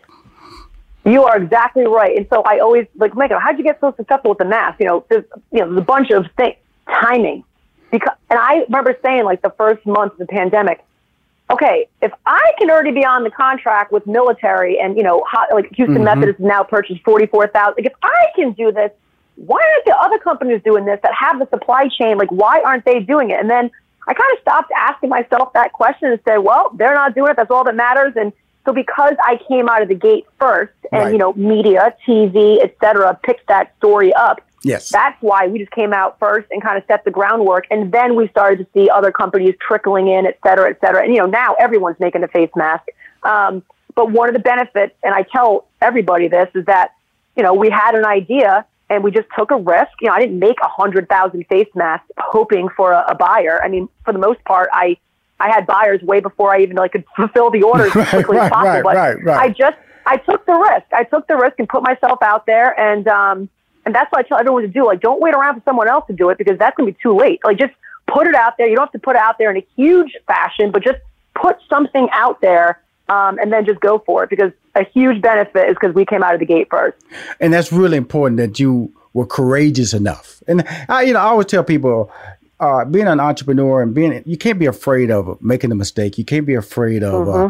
uh, of waking up sometimes. A lot of people fear fear failure. And this mm-hmm. was one of those really unique moments where, you know, the perfect storm where you went, you know something, I'm going to go for it because I, I, the right instincts make sense. And especially with your mask is because it's important, because now you used to see people, you know, they mask, they take the mask off, especially on the news. Now they keep the mask on. So it's important now mm-hmm. where I've learned how to be able to talk with a mask on. Because that's yeah. the lifestyle that we are going to live in, because Doctor Anthony Fauci stated COVID nineteen is not going anywhere. If you expect to be hugging people you don't know, high-fiving people you don't know, dapping people you don't know in twenty twenty-one or twenty twenty-two, that's not going to happen.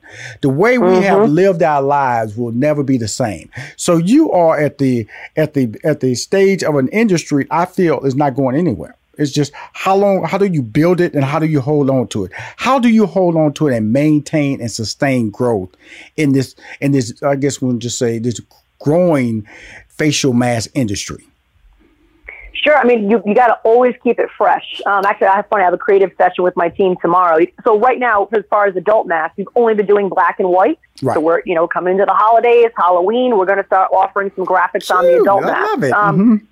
Yeah, and we, we gotta always stay fresh. So I'm um I'm branching even outside of face masks, uh, getting into isolation gowns and other, you know, hot needed P P E items. So mm-hmm. the way to like stay the way to stay relevant is just always have, and you know this from your background, is just have material that people want to see and products that people want to buy. And so mm-hmm. masks are one thing, and that's definitely getting more of a crowded space. You know, full disclosure, like now everyone's selling a mask. Right. So because my foot's already in the door with some universities, the military, hospitals, I'm now creating other products um, that I know they need and want.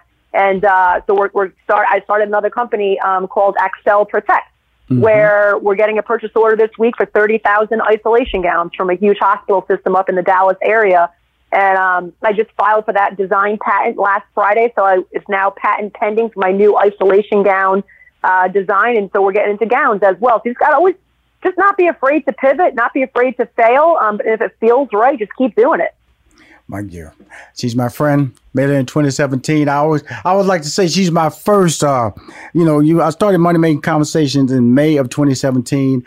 She was one of my first guests on my show in the fall of that year, and I just love the growth of my show and my brand, and watching the growth of her brand and watching it pivot. And uh, I, you know, I, I have to say this honestly. I love you to death, Megan Eddings, and I appreciate you, and I will support you. And uh, send, always send me links. I will support you on my social media. I will support you on my podcast and my syndicated radio show and my newsletter. I believe in you, and don't change, and keep mm. winning it, because you are very, very, very special, and you're a testament to hard work and also trusting your natural instinct, because that's how you win. You have yeah. to one day wake up and go, it's on me. I believe in me. Let's move forward. That's right. And if you don't, if you don't believe in it yourself one hundred percent, like just chant, like, I don't know, I say to myself, confidence, confidence, confidence. I actually say that out loud. I mean, no one's one hundred percent confident. We all have times where we're like, you know, feeling a little insecure for whatever, but you got to coach yourself and just push through it. Wow. And uh, Rashawn, I love you too. I mean, you're one of my biggest supporters. I'm one of your biggest supporters. Mm-hmm. You've clearly blown up uh, since twenty seventeen. I mean, you're like all over the world, iHeartRadio, like you're everywhere. So whatever I can do to continue supporting you, you know I'll do. Well, we know when those October masks come out, let Rashawn know so I can put That's it on my right. social media, and we can keep winning together as friends. All right? Keep winning. Ah, there. Thank you, Rashawn. All right. Tell your husband hi and tell the family hi down there. Now, tell them I support you and believe in everything you guys are doing now, and keep giving good service to the community. Okay, Megan? Thank you, Rashawn. Okay, I appreciate you. Bye-bye. We'll be right back with more from Rashawn McDonald and Money Making Conversations. Don't touch that dial. Organ donations save lives, and some organs can even be donated by a living donor. August is National Minority Donor Awareness Month, so let's check in with Doctor Danae Simpson, Assistant Professor of Surgery at Northwestern Medicine. Tell us about the African American Transplant Access Program. So this is my baby. This is a program that I have dreamt about creating since I became interested in transplant as a trainee. And it's a program designed to address the significant disparities that our African American patients face. The program is designed to educate patients about transplant, let them know what transplant can provide to them, and to help them access the resources that they find so scarce and so challenging to access in order to get them on the transplant path and back to, you know, some type of meaningful life. For more information, visit N M dot org slash radio. I'm your host, Rashawn McDonald. My next guest, N R J. We're going to just start off with the initial first. N R J, that's Nicole Roberts Jones, is uniquely gifted at one thing, drawing out what's best in you and helping you take your brilliance to the bank. That's B A N K bank, not fishing bank, to the bank. A veteran of the entertainment industry, Nicole worked in talent management and casting before shifting her talents to help others bankroll their brilliance. She now works with entrepreneurs to create multiple streams of income. You hear me talk about that all the time on the show, from what they already know in order to build an empire from their expertise. Women are the fastest growing group of entrepreneurs, and the number of businesses owned by Black women has grown by a stunning one hundred sixty-four percent, according to the Federal Reserves. Please welcome, woo, she's here to talk about banking that brilliance to the bank, expertise, entrepreneurship. Please welcome to Money Making Conversation, N R J. That's Nicole Roberts Jones. How can I not be excited to be here after all of that energy? I am beyond. I'm going to try to keep myself, you know, contained, though. So excited to be here You're to talk to you. You're not going to keep yourself contained. First of all, what city are you calling from so we can find out? I live in Boston. I'm from Los Angeles, but I live Boston. in Boston. So that's where I am now, yes. What keeps you in Boston? What, what's going on in Boston? Family, what's going on uh, in Boston? Yeah, my husband got a job here. So I do what I do from wherever. So, yes, he yeah. is the reason why we moved to Massachusetts. Okay. Okay, cool. That's all good. That's all good. Just, just trying to lay, I try to figure out where this little bundle of energy and inspiration is residing at. So you way up there, way up there in mm-hmm. Boston. I've been to Boston a couple of times in my career. Very familiar right. with that landscape up there.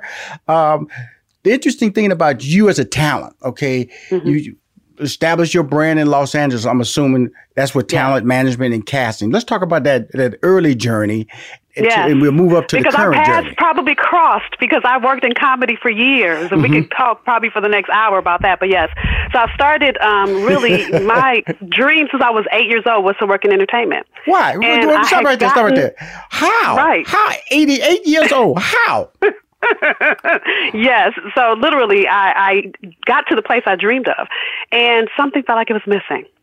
And so that, in essence, long story short, is how I came to do this work I'm doing now. I started to really look at how could I be doing the thing I dream of? And I loved it. Don't get me wrong. I didn't hate any part of it. Mm-hmm. But it just felt like there was more for me to do. Mm-hmm. And so that is how I shifted over. I started this over twenty-seven years ago, even though I'm only twenty-eight. Mm-hmm. Mm-hmm. Um, I shifted into hey, really you, learning. Stop right there. See, you didn't even listen to my intro. Money Making Conversation interviews will encourage you to lead with your gifts and never yes. use age as an excuse when planning exactly. your goals. I or tell degree. everybody, I, you, you, or degree, uh, you cannot allow that. Uh, you, you know, it's for some reason life, as you as you know, you know people talk about they don't want to turn thirty, always twenty-nine. Don't want to turn forty, right. always thirty-nine. But you mm-hmm. cannot accomplish anything in life unless you get older. And exactly. And I'm look, and I'm fifty and I'm seasoned there because it's only the See, dishes we, that marinate that taste the best. Because she's a good right. looking, a good looking fifty. See, I would have never known fifty pop out yes. of my, but that lets me know I'm talking to a person with experience. Yeah. And let me know yes. that, because, you know, to be successful, there's, there's mm-hmm. a certain degree of honesty that has to be laid out there, especially when you're telling exactly. people about multiple streams of income. Mm-hmm, because mm-hmm. everybody wants that. Everybody wants to understand how they can be a part of that opportunity, but you right. have to have experience. You have to create a track record, and you have to surround yourself with people who believe in your passion and turn mm-hmm. that passion into economic opportunity. You cannot right. do that if you're mm-hmm. nineteen years old all your life. I'm sorry. Yeah. And then the, it starts with getting clear. Mm-hmm. So when I just told you that I had an epiphany moment in nineteen ninety-three, epiphany moment at the time I was working on the hottest T V show on Fox, right? Mm-hmm. Had an epiphany moment. Mm-hmm. And every girlfriend that I talked to kept saying, girl, are you crazy? Do you realize we went to this red carpet event and we went to this premiere? Mm-hmm. Are you crazy? Mm-hmm. But something inside of me knew there was more. Right. And so I'm sharing that because that more is not about money. It's about making a difference. And when you make difference, money comes. And so what I began to look at is what is this thing rumbling inside of me? Now, at the time I was twenty-three years old, I had no, I know no life experience, right. but I knew that something was calling me into another level of me. Mm-hmm. And so it took an introspective look. Many of us look for an outside answer to an inside yearning. And so I stopped looking for outside answers and I started spending time with me. started getting closer to God and really looking at what is it that you have me on this earth to do. And that shifted everything. Mm-hmm. Now, you got to tell me, what was the name of that T V show? Because people are going to go, what was the name of the T V? You can't, you cannot do this interview. So I was on the hottest T V show, and thirty minutes later, we hadn't even mentioned the show. What was the name of that show? So, yes. So I worked in casting on The Martin Show. There you go. Did See, that now, for four years. I worked on Def Comedy Jam. I worked with uh, Simmons Lathan, uh, oh, Brillstein yeah. Gray, mm-hmm. which is where our paths probably crossed, S L B G Entertainment. Mm-hmm. So um, worked for some pretty great, li- listen, Stan Lathan is still my all-time favorite boss, there, right? That's my boy. And so... Uh, Stan right, Lathan right. did our first when Steve Harvey and I went to television. You know, Stan mm-hmm. Lathan has always been uh, good to me as a as a yeah. mentor, a person I see, and I just stop and have to hug him. You know, mm-hmm. in fact, I saw him mm-hmm. last uh, at the at the uh, Holly Robinson Peete uh, annual uh, f- foundation fundraiser. I, So I got a picture, took a picture with him. I said, brother, I got to take a picture with you. Love me some Stan Lathan. Stan was the absolute best boss. And it was it, it was while working with him that I had this epiphany. So it was really hard because Stan, again, when you work with Stan, mm-hmm. it, you feel like family. You don't feel like you're working a job. Right. Matter of fact, when I quit, Stan said, what can I do to have you stay?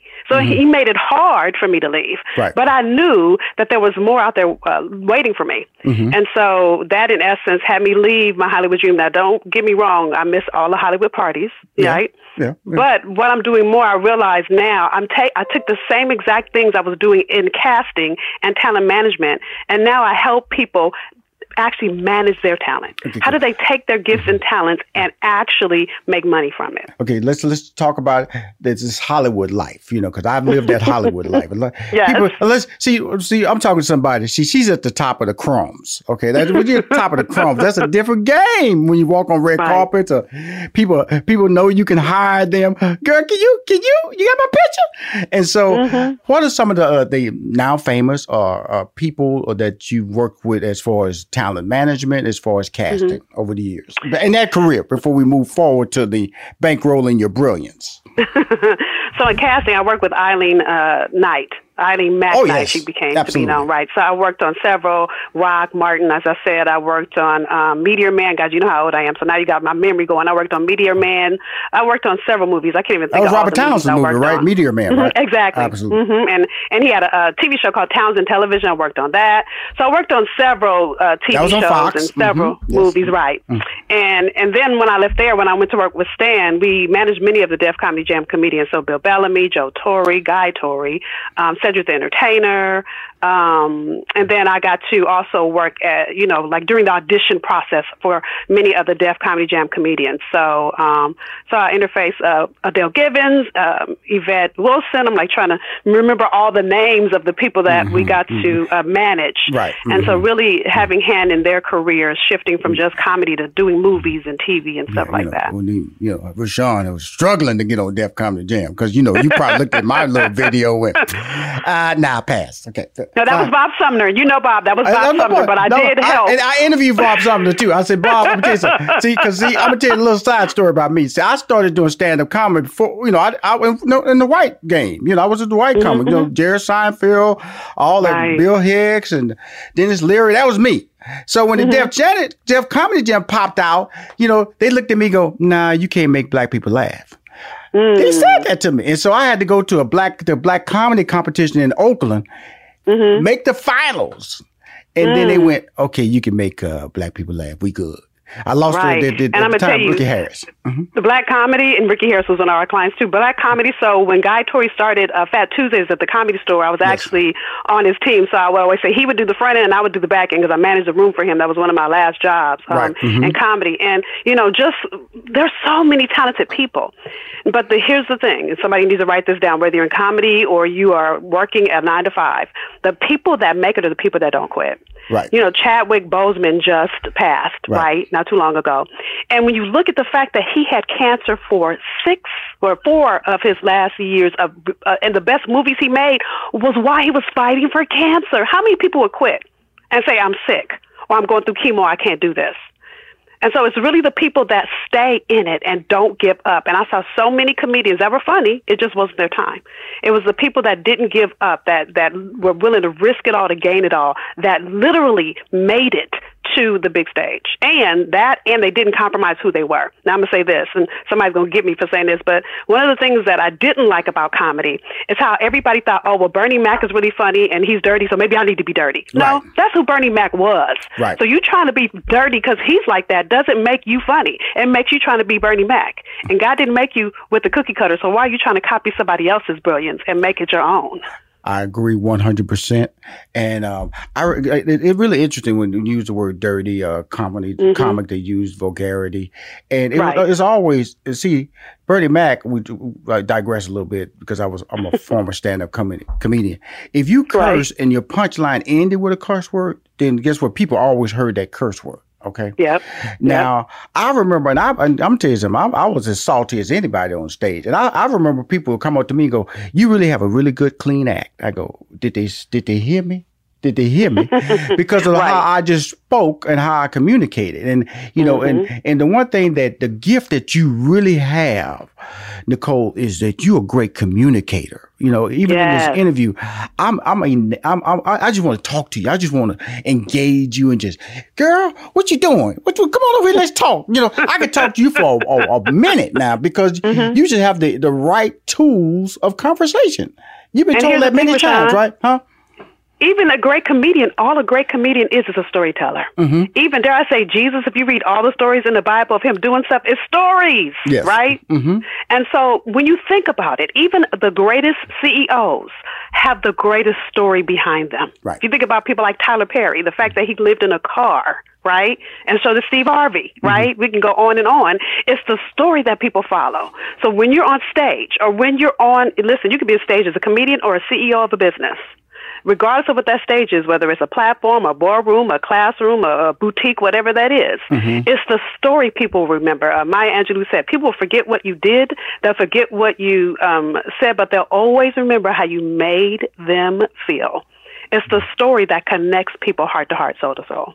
Oh my goodness! I'm just, I'm, I'm just gonna, I'm, I'm gonna turn over. If I get sick, I'm gonna say, "Can you let N R J fill in for me?" And I love that you're calling me N R J because my my close friends call me that. And as soon as we got on the line and you said N R J, I just fell out laughing. Like, you know, this brother knows me already. Absolutely, yeah, that's my gift. Uh, you know, that you know, it's always funny is that uh, Steve Harvey used to always get annoyed. I, I just walk in the room and he just go, and I tell him by different people go, "You ain't even met that person." I go, "I don't need to." Uh, right. I, I just had a, I just have a sense of people. You know, I have a sense yeah. of who are wasting my time and who's going to, even, even if they're wasting my time, at least I know in conversation the extent of this conversation. Okay. Exactly. Because you need exactly. to talk to everybody. I, I never stopped talking to anybody just because I devalued what they was going to bring to the table because I thought that in having a conversation, I educated myself and I understand, understood some things about myself and I comprehended my ability to be successful. Now, right. your ability to be successful right now, though, Nicole, is that you're willing to share and uplift. Why is mm-hmm, that so mm-hmm. important in the in the entrepreneurial space? Mm. So I told you the story of, of me coming to that crossover where I knew there was more for me to do. So to make a long story short, uh, and I have to tell you the story so you understand, since I just talked about storytelling, but I just want you to understand the context of why I'm so passionate about it. Mm-hmm. So when I left in nineteen ninety-three to start my business, really what happened is one of my good girlfriends invited me to volunteer at a program that was happening at our church. And one night as I walked in that church, and those of you that are familiar with the lock-in at a church where they lock the kids in and they do activities, in other words, it's a sleepover. It just is lock-in because, you know, I don't know why they lock-in sounds bad now, but back then it sounded good. Anyway, um, and so when I started working with young women that night, as I worked with them, their eyes lit up. And as their eyes lit up, my heart lit up. And I realized, oh, my God, this is what I'm meant to do, really helping them figure out uh, and carving out a path for their future. But this wasn't glamorous, like my nine to five, right? Nobody was banging down any door to do this work. Now, again, this was in nineteen ninety-three. There was no such thing as a coach. But that's what I was doing that night. And so I realized I had to figure this thing out. So in nineteen ninety-three, I started my business. So some seventeen years later, by two thousand ten, I had gotten to the exact place I dreamed of when I started.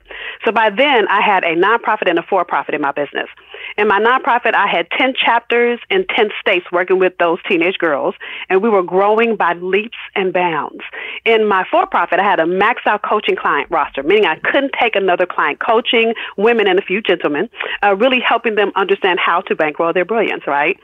But in, and because I couldn't take another client, I wrote my first book that came out in two thousand ten. Now, I'm telling you guys all of that because what happened is I started getting invitations to speak all over the country. And so I, I was thinking to myself, oh, my goodness, I've made it. But here's the thing. I was only generating thirteen thousand dollars in my business, mm-hmm. Mm-hmm. which means I had a big, fat, uh, you know, community service because there's no way I was living off of thirteen thousand dollars. So, yes, absolutely. I had a daytime job, right, which I was an adjunct professor at the time. So I'm telling you that story because I had gotten to a crossroad. And I said, listen, and I prayed, Lord, if this is really you and this is what I meant to do, you better show me something. You better help me figure this out. And so I got on this free webinar um, one night, and I didn't track you know, how far that was from my prayer because I didn't realize this was my breakthrough. On that free webinar, it invited me to go to a conference. When I got to that conference, I started seeing all the stuff I didn't know. At that conference, I hired my first coach. So I'm telling you all of that because in my first coaching session, my coach said to me, Nicole, wait a minute.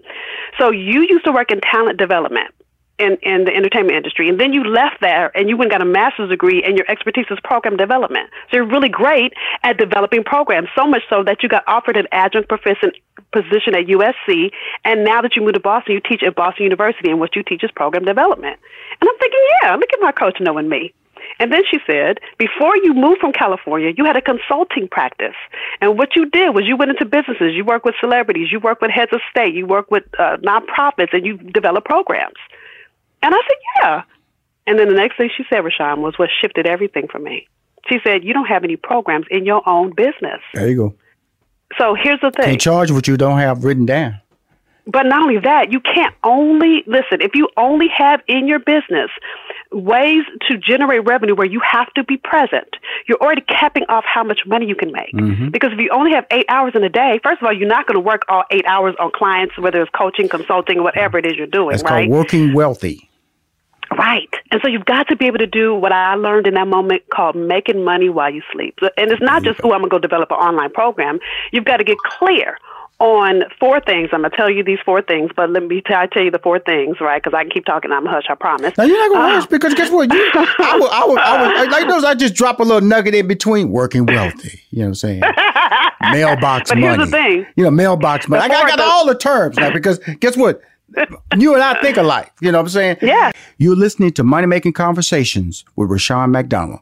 We'll be right back. Cars today are like a computer on wheels, but you can't fix any of these new features yourself. So when something breaks, it could cost you a fortune. And now is not the time for expensive repairs. That's why you need CarShield. CarShield has affordable protection plans that can save you thousands for a covered repair, including computers, G P S, electronics, and more. CarShield understands payment flexibility is a must. Plans are customizable and and as low as ninety-nine dollars a month. No long-term contracts or commitment. Plus, you get to pick your favorite mechanic or dealership to do the work, and CarShield takes care of the rest. They also offer complimentary twenty-four seven roadside assistance and a rental car while yours is being fixed. CarShield is America's number one auto protection company. For as low as ninety-nine dollars a month, you can protect yourself from surprises and save thousands. Call one eight hundred C A R six thousand and mention code MONEY, M O N E Y, or visit carshield dot com and use code MONEY, M O N E Y, to save ten percent. That's carshield dot com, code MONEY. A deductible may apply. Welcome back to Money Making Conversations. I'm your host, Rashawn McDonald. The, the, the thing I, I appreciate about the whole situation is that when we go through life trying to figure out, and people start calling, is defining how much is our value. Is it five thousand, ten thousand? Is it one thousand? And sometimes it's easy to go, okay, I'll be there. I'll be, uh, okay, thank you. for. And so right. you have to eventually find your value and then, and and then exactly. build off of it. And that's what we're mm-hmm. talking. That's the part we're about to go right now. That's why I'm going like, mm-hmm. I've been there, I've been here. I've been here. Mm-hmm. I'm the worst person to manage myself. I hate the fact that I, you know, that, that, that I negotiate stuff because sometimes I do. That's why I got good friends go, man. you better go tell that dude to take a hike. That's you. That's under your value. Okay, thank you, ma'am. Because we always, we always, we don't value our intellectual property because we don't do what we do to us. Yes. So there are things that are intrinsic to your D N A, which I call your distinct natural ability, that you do on autopilot. Mm-hmm. So you'll say things like, and if you haven't said it, I know I have, oh, doesn't everybody know how to do this? Or, oh, this is easy. Well, yeah, it's easy for you. Yes. And, and, so that, and that's where sometimes you could get undervalued saying that. And yes. I've, I've, I've done that and I've caught myself, but it's even more so the truth when you try to do it for yourself. You realize how difficult exactly. it is. It's easy. Like I was telling you, I, I used to know Steve Harvey, blood pressure, what he ate for breakfast, what he ate for dinner, what he didn't like, what, if he liked cornbread, if he liked, if, right. what, what city he liked to do in uh, Miami, what he liked to do in New York. I knew all that. But mm-hmm. when I stopped managing him in twenty sixteen, I couldn't tell you none of those things for Rashawn. Right. And so it was important. And it was easier I, probably for you to manage him absolutely. Than it was for you to manage. And, and it's not necessarily a managed thing, but here's the thing. You begin to feel like, and I don't know about you, so I'm going to say me. You know, you feel like you're bragging about yourself or, oh, well, how could I feel that about me? But it's like, no, I'm clear in who I am and I'm making an invitation. I'm not selling you. I'm making an invitation because I know the predictable result I can get you to if you're willing to do the work. But there's a difference between you saying that about someone else and you beginning to say that about you. It's like you have to shift your muscle from not pride, but really being unapologetically who you are. Mm-hmm. And you know, it's really interesting because you, that's why you have to have people around you. Okay. Yeah. And yeah. and sometimes my, my staff there tell me, okay, Rashawn, uh, you, you want a couple of Emmys, huh?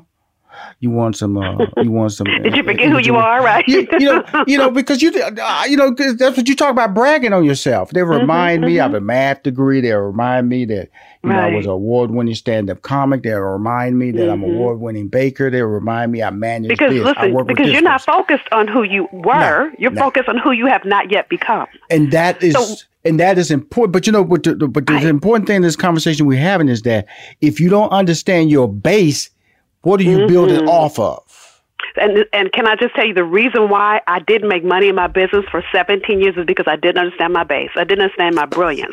I didn't take the time to create strategy around it. Huh? Here, you know, you know, not the last. This is not the last time you're gonna be on my show. You know that, right? Just, oh, right. I can talk, so I can be on your show anytime you want me on. And you I will can, be, and you will be, talk. you will be. I, I'm just gonna let you know that because because of the fact that you, we're talking the same lanes of conversation, male, yeah. female. And it's yeah, important yeah. that people understand that the value system works for both gender.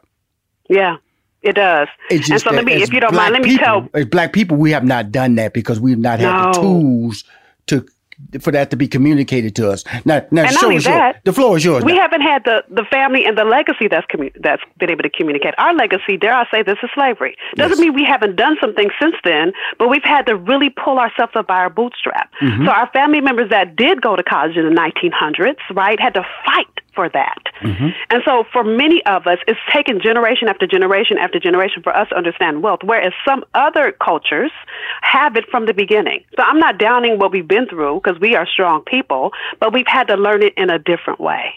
And I'm, listen, I'm from South Central L A. Let me keep it all the way real. If, those of you that saw Boys in the Hood, I grew up probably ten blocks from where they filmed that movie. Mm-hmm. So listen, I grew up robbing Peter to pay Paul.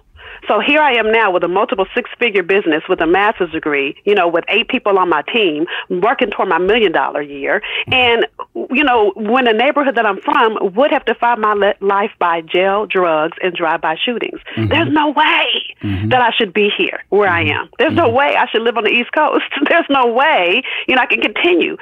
But all I can say is, but God. And then getting clear in who God created you to be and accepting nothing less. So with that real quick, because I don't want to leave this dangling, is I want to tell people the four uh, piece or four step framework to what I call my fierce formula. And I call it fierce because just like Beyonce created Sasha Fierce when she went out on her solo career and had to stand on stage for the first time and had to like conjure up enough courage to do it. Many of us need to find the fierce inside of us. And so fellas, if you can't say fierce, say ferocious. It's all good. This is for you too, right? So it's four steps. And these are the four steps that, by the way, I went from thirteen thousand to two hundred thousand in six months with these four steps. Okay. So first is passion. Like, what are you passionate about? This is why Rashawn and I can talk all day long because we both are passionate about bankrolling your brilliance, right? So what could you do hour upon hour upon hour and never get paid for it? The second is, what are you proficient in? Now, the first one and the second one have to correlate. You can't love it and be not good at it. That won't work. Or you can't be good at it and not love it. So like, for instance, Michelle Obama talked about this in her book, Becoming. She said, I was really great at being a lawyer. I, you know, was offered a partner in, lo- in a law firm, but I hated it.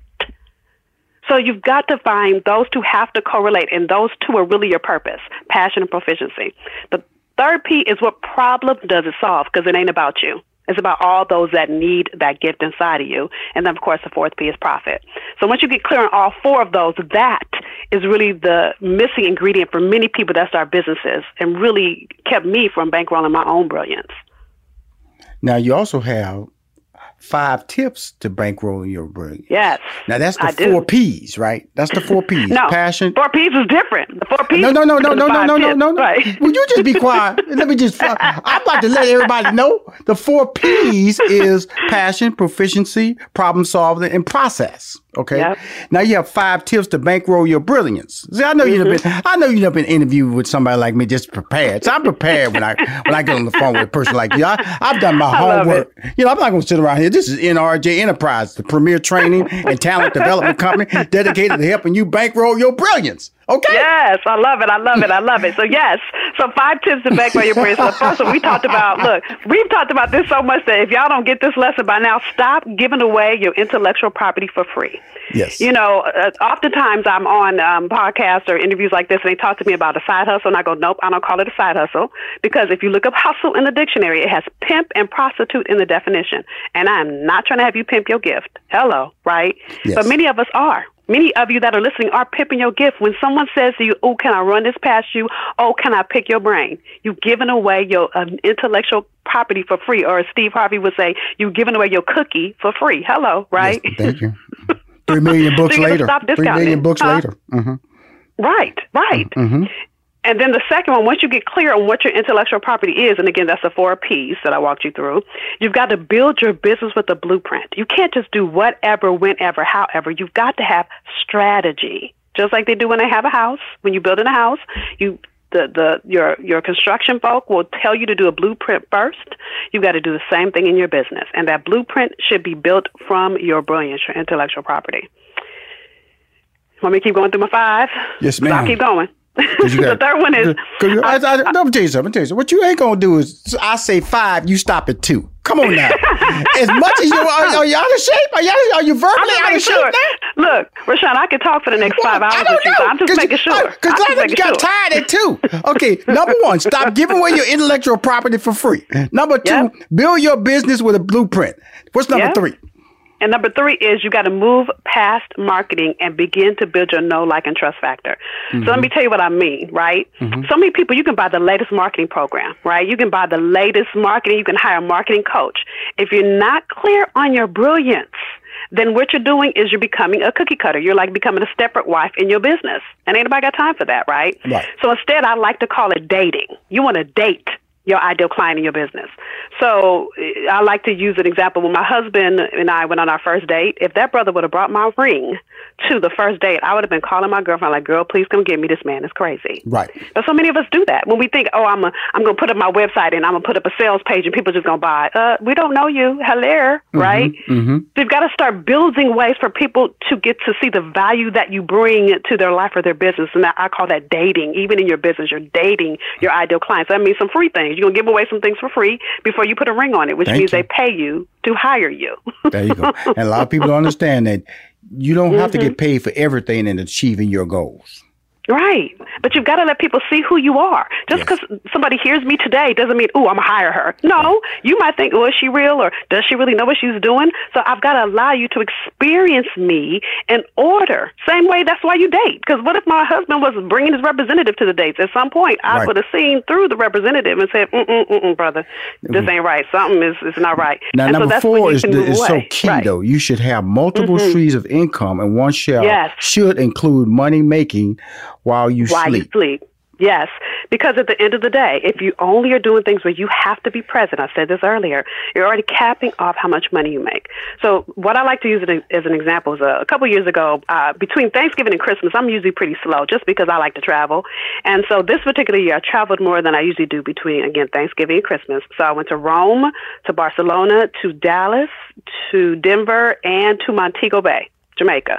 And all of that in a month, and my business still generated eighty-seven thousand dollars, and I was not present.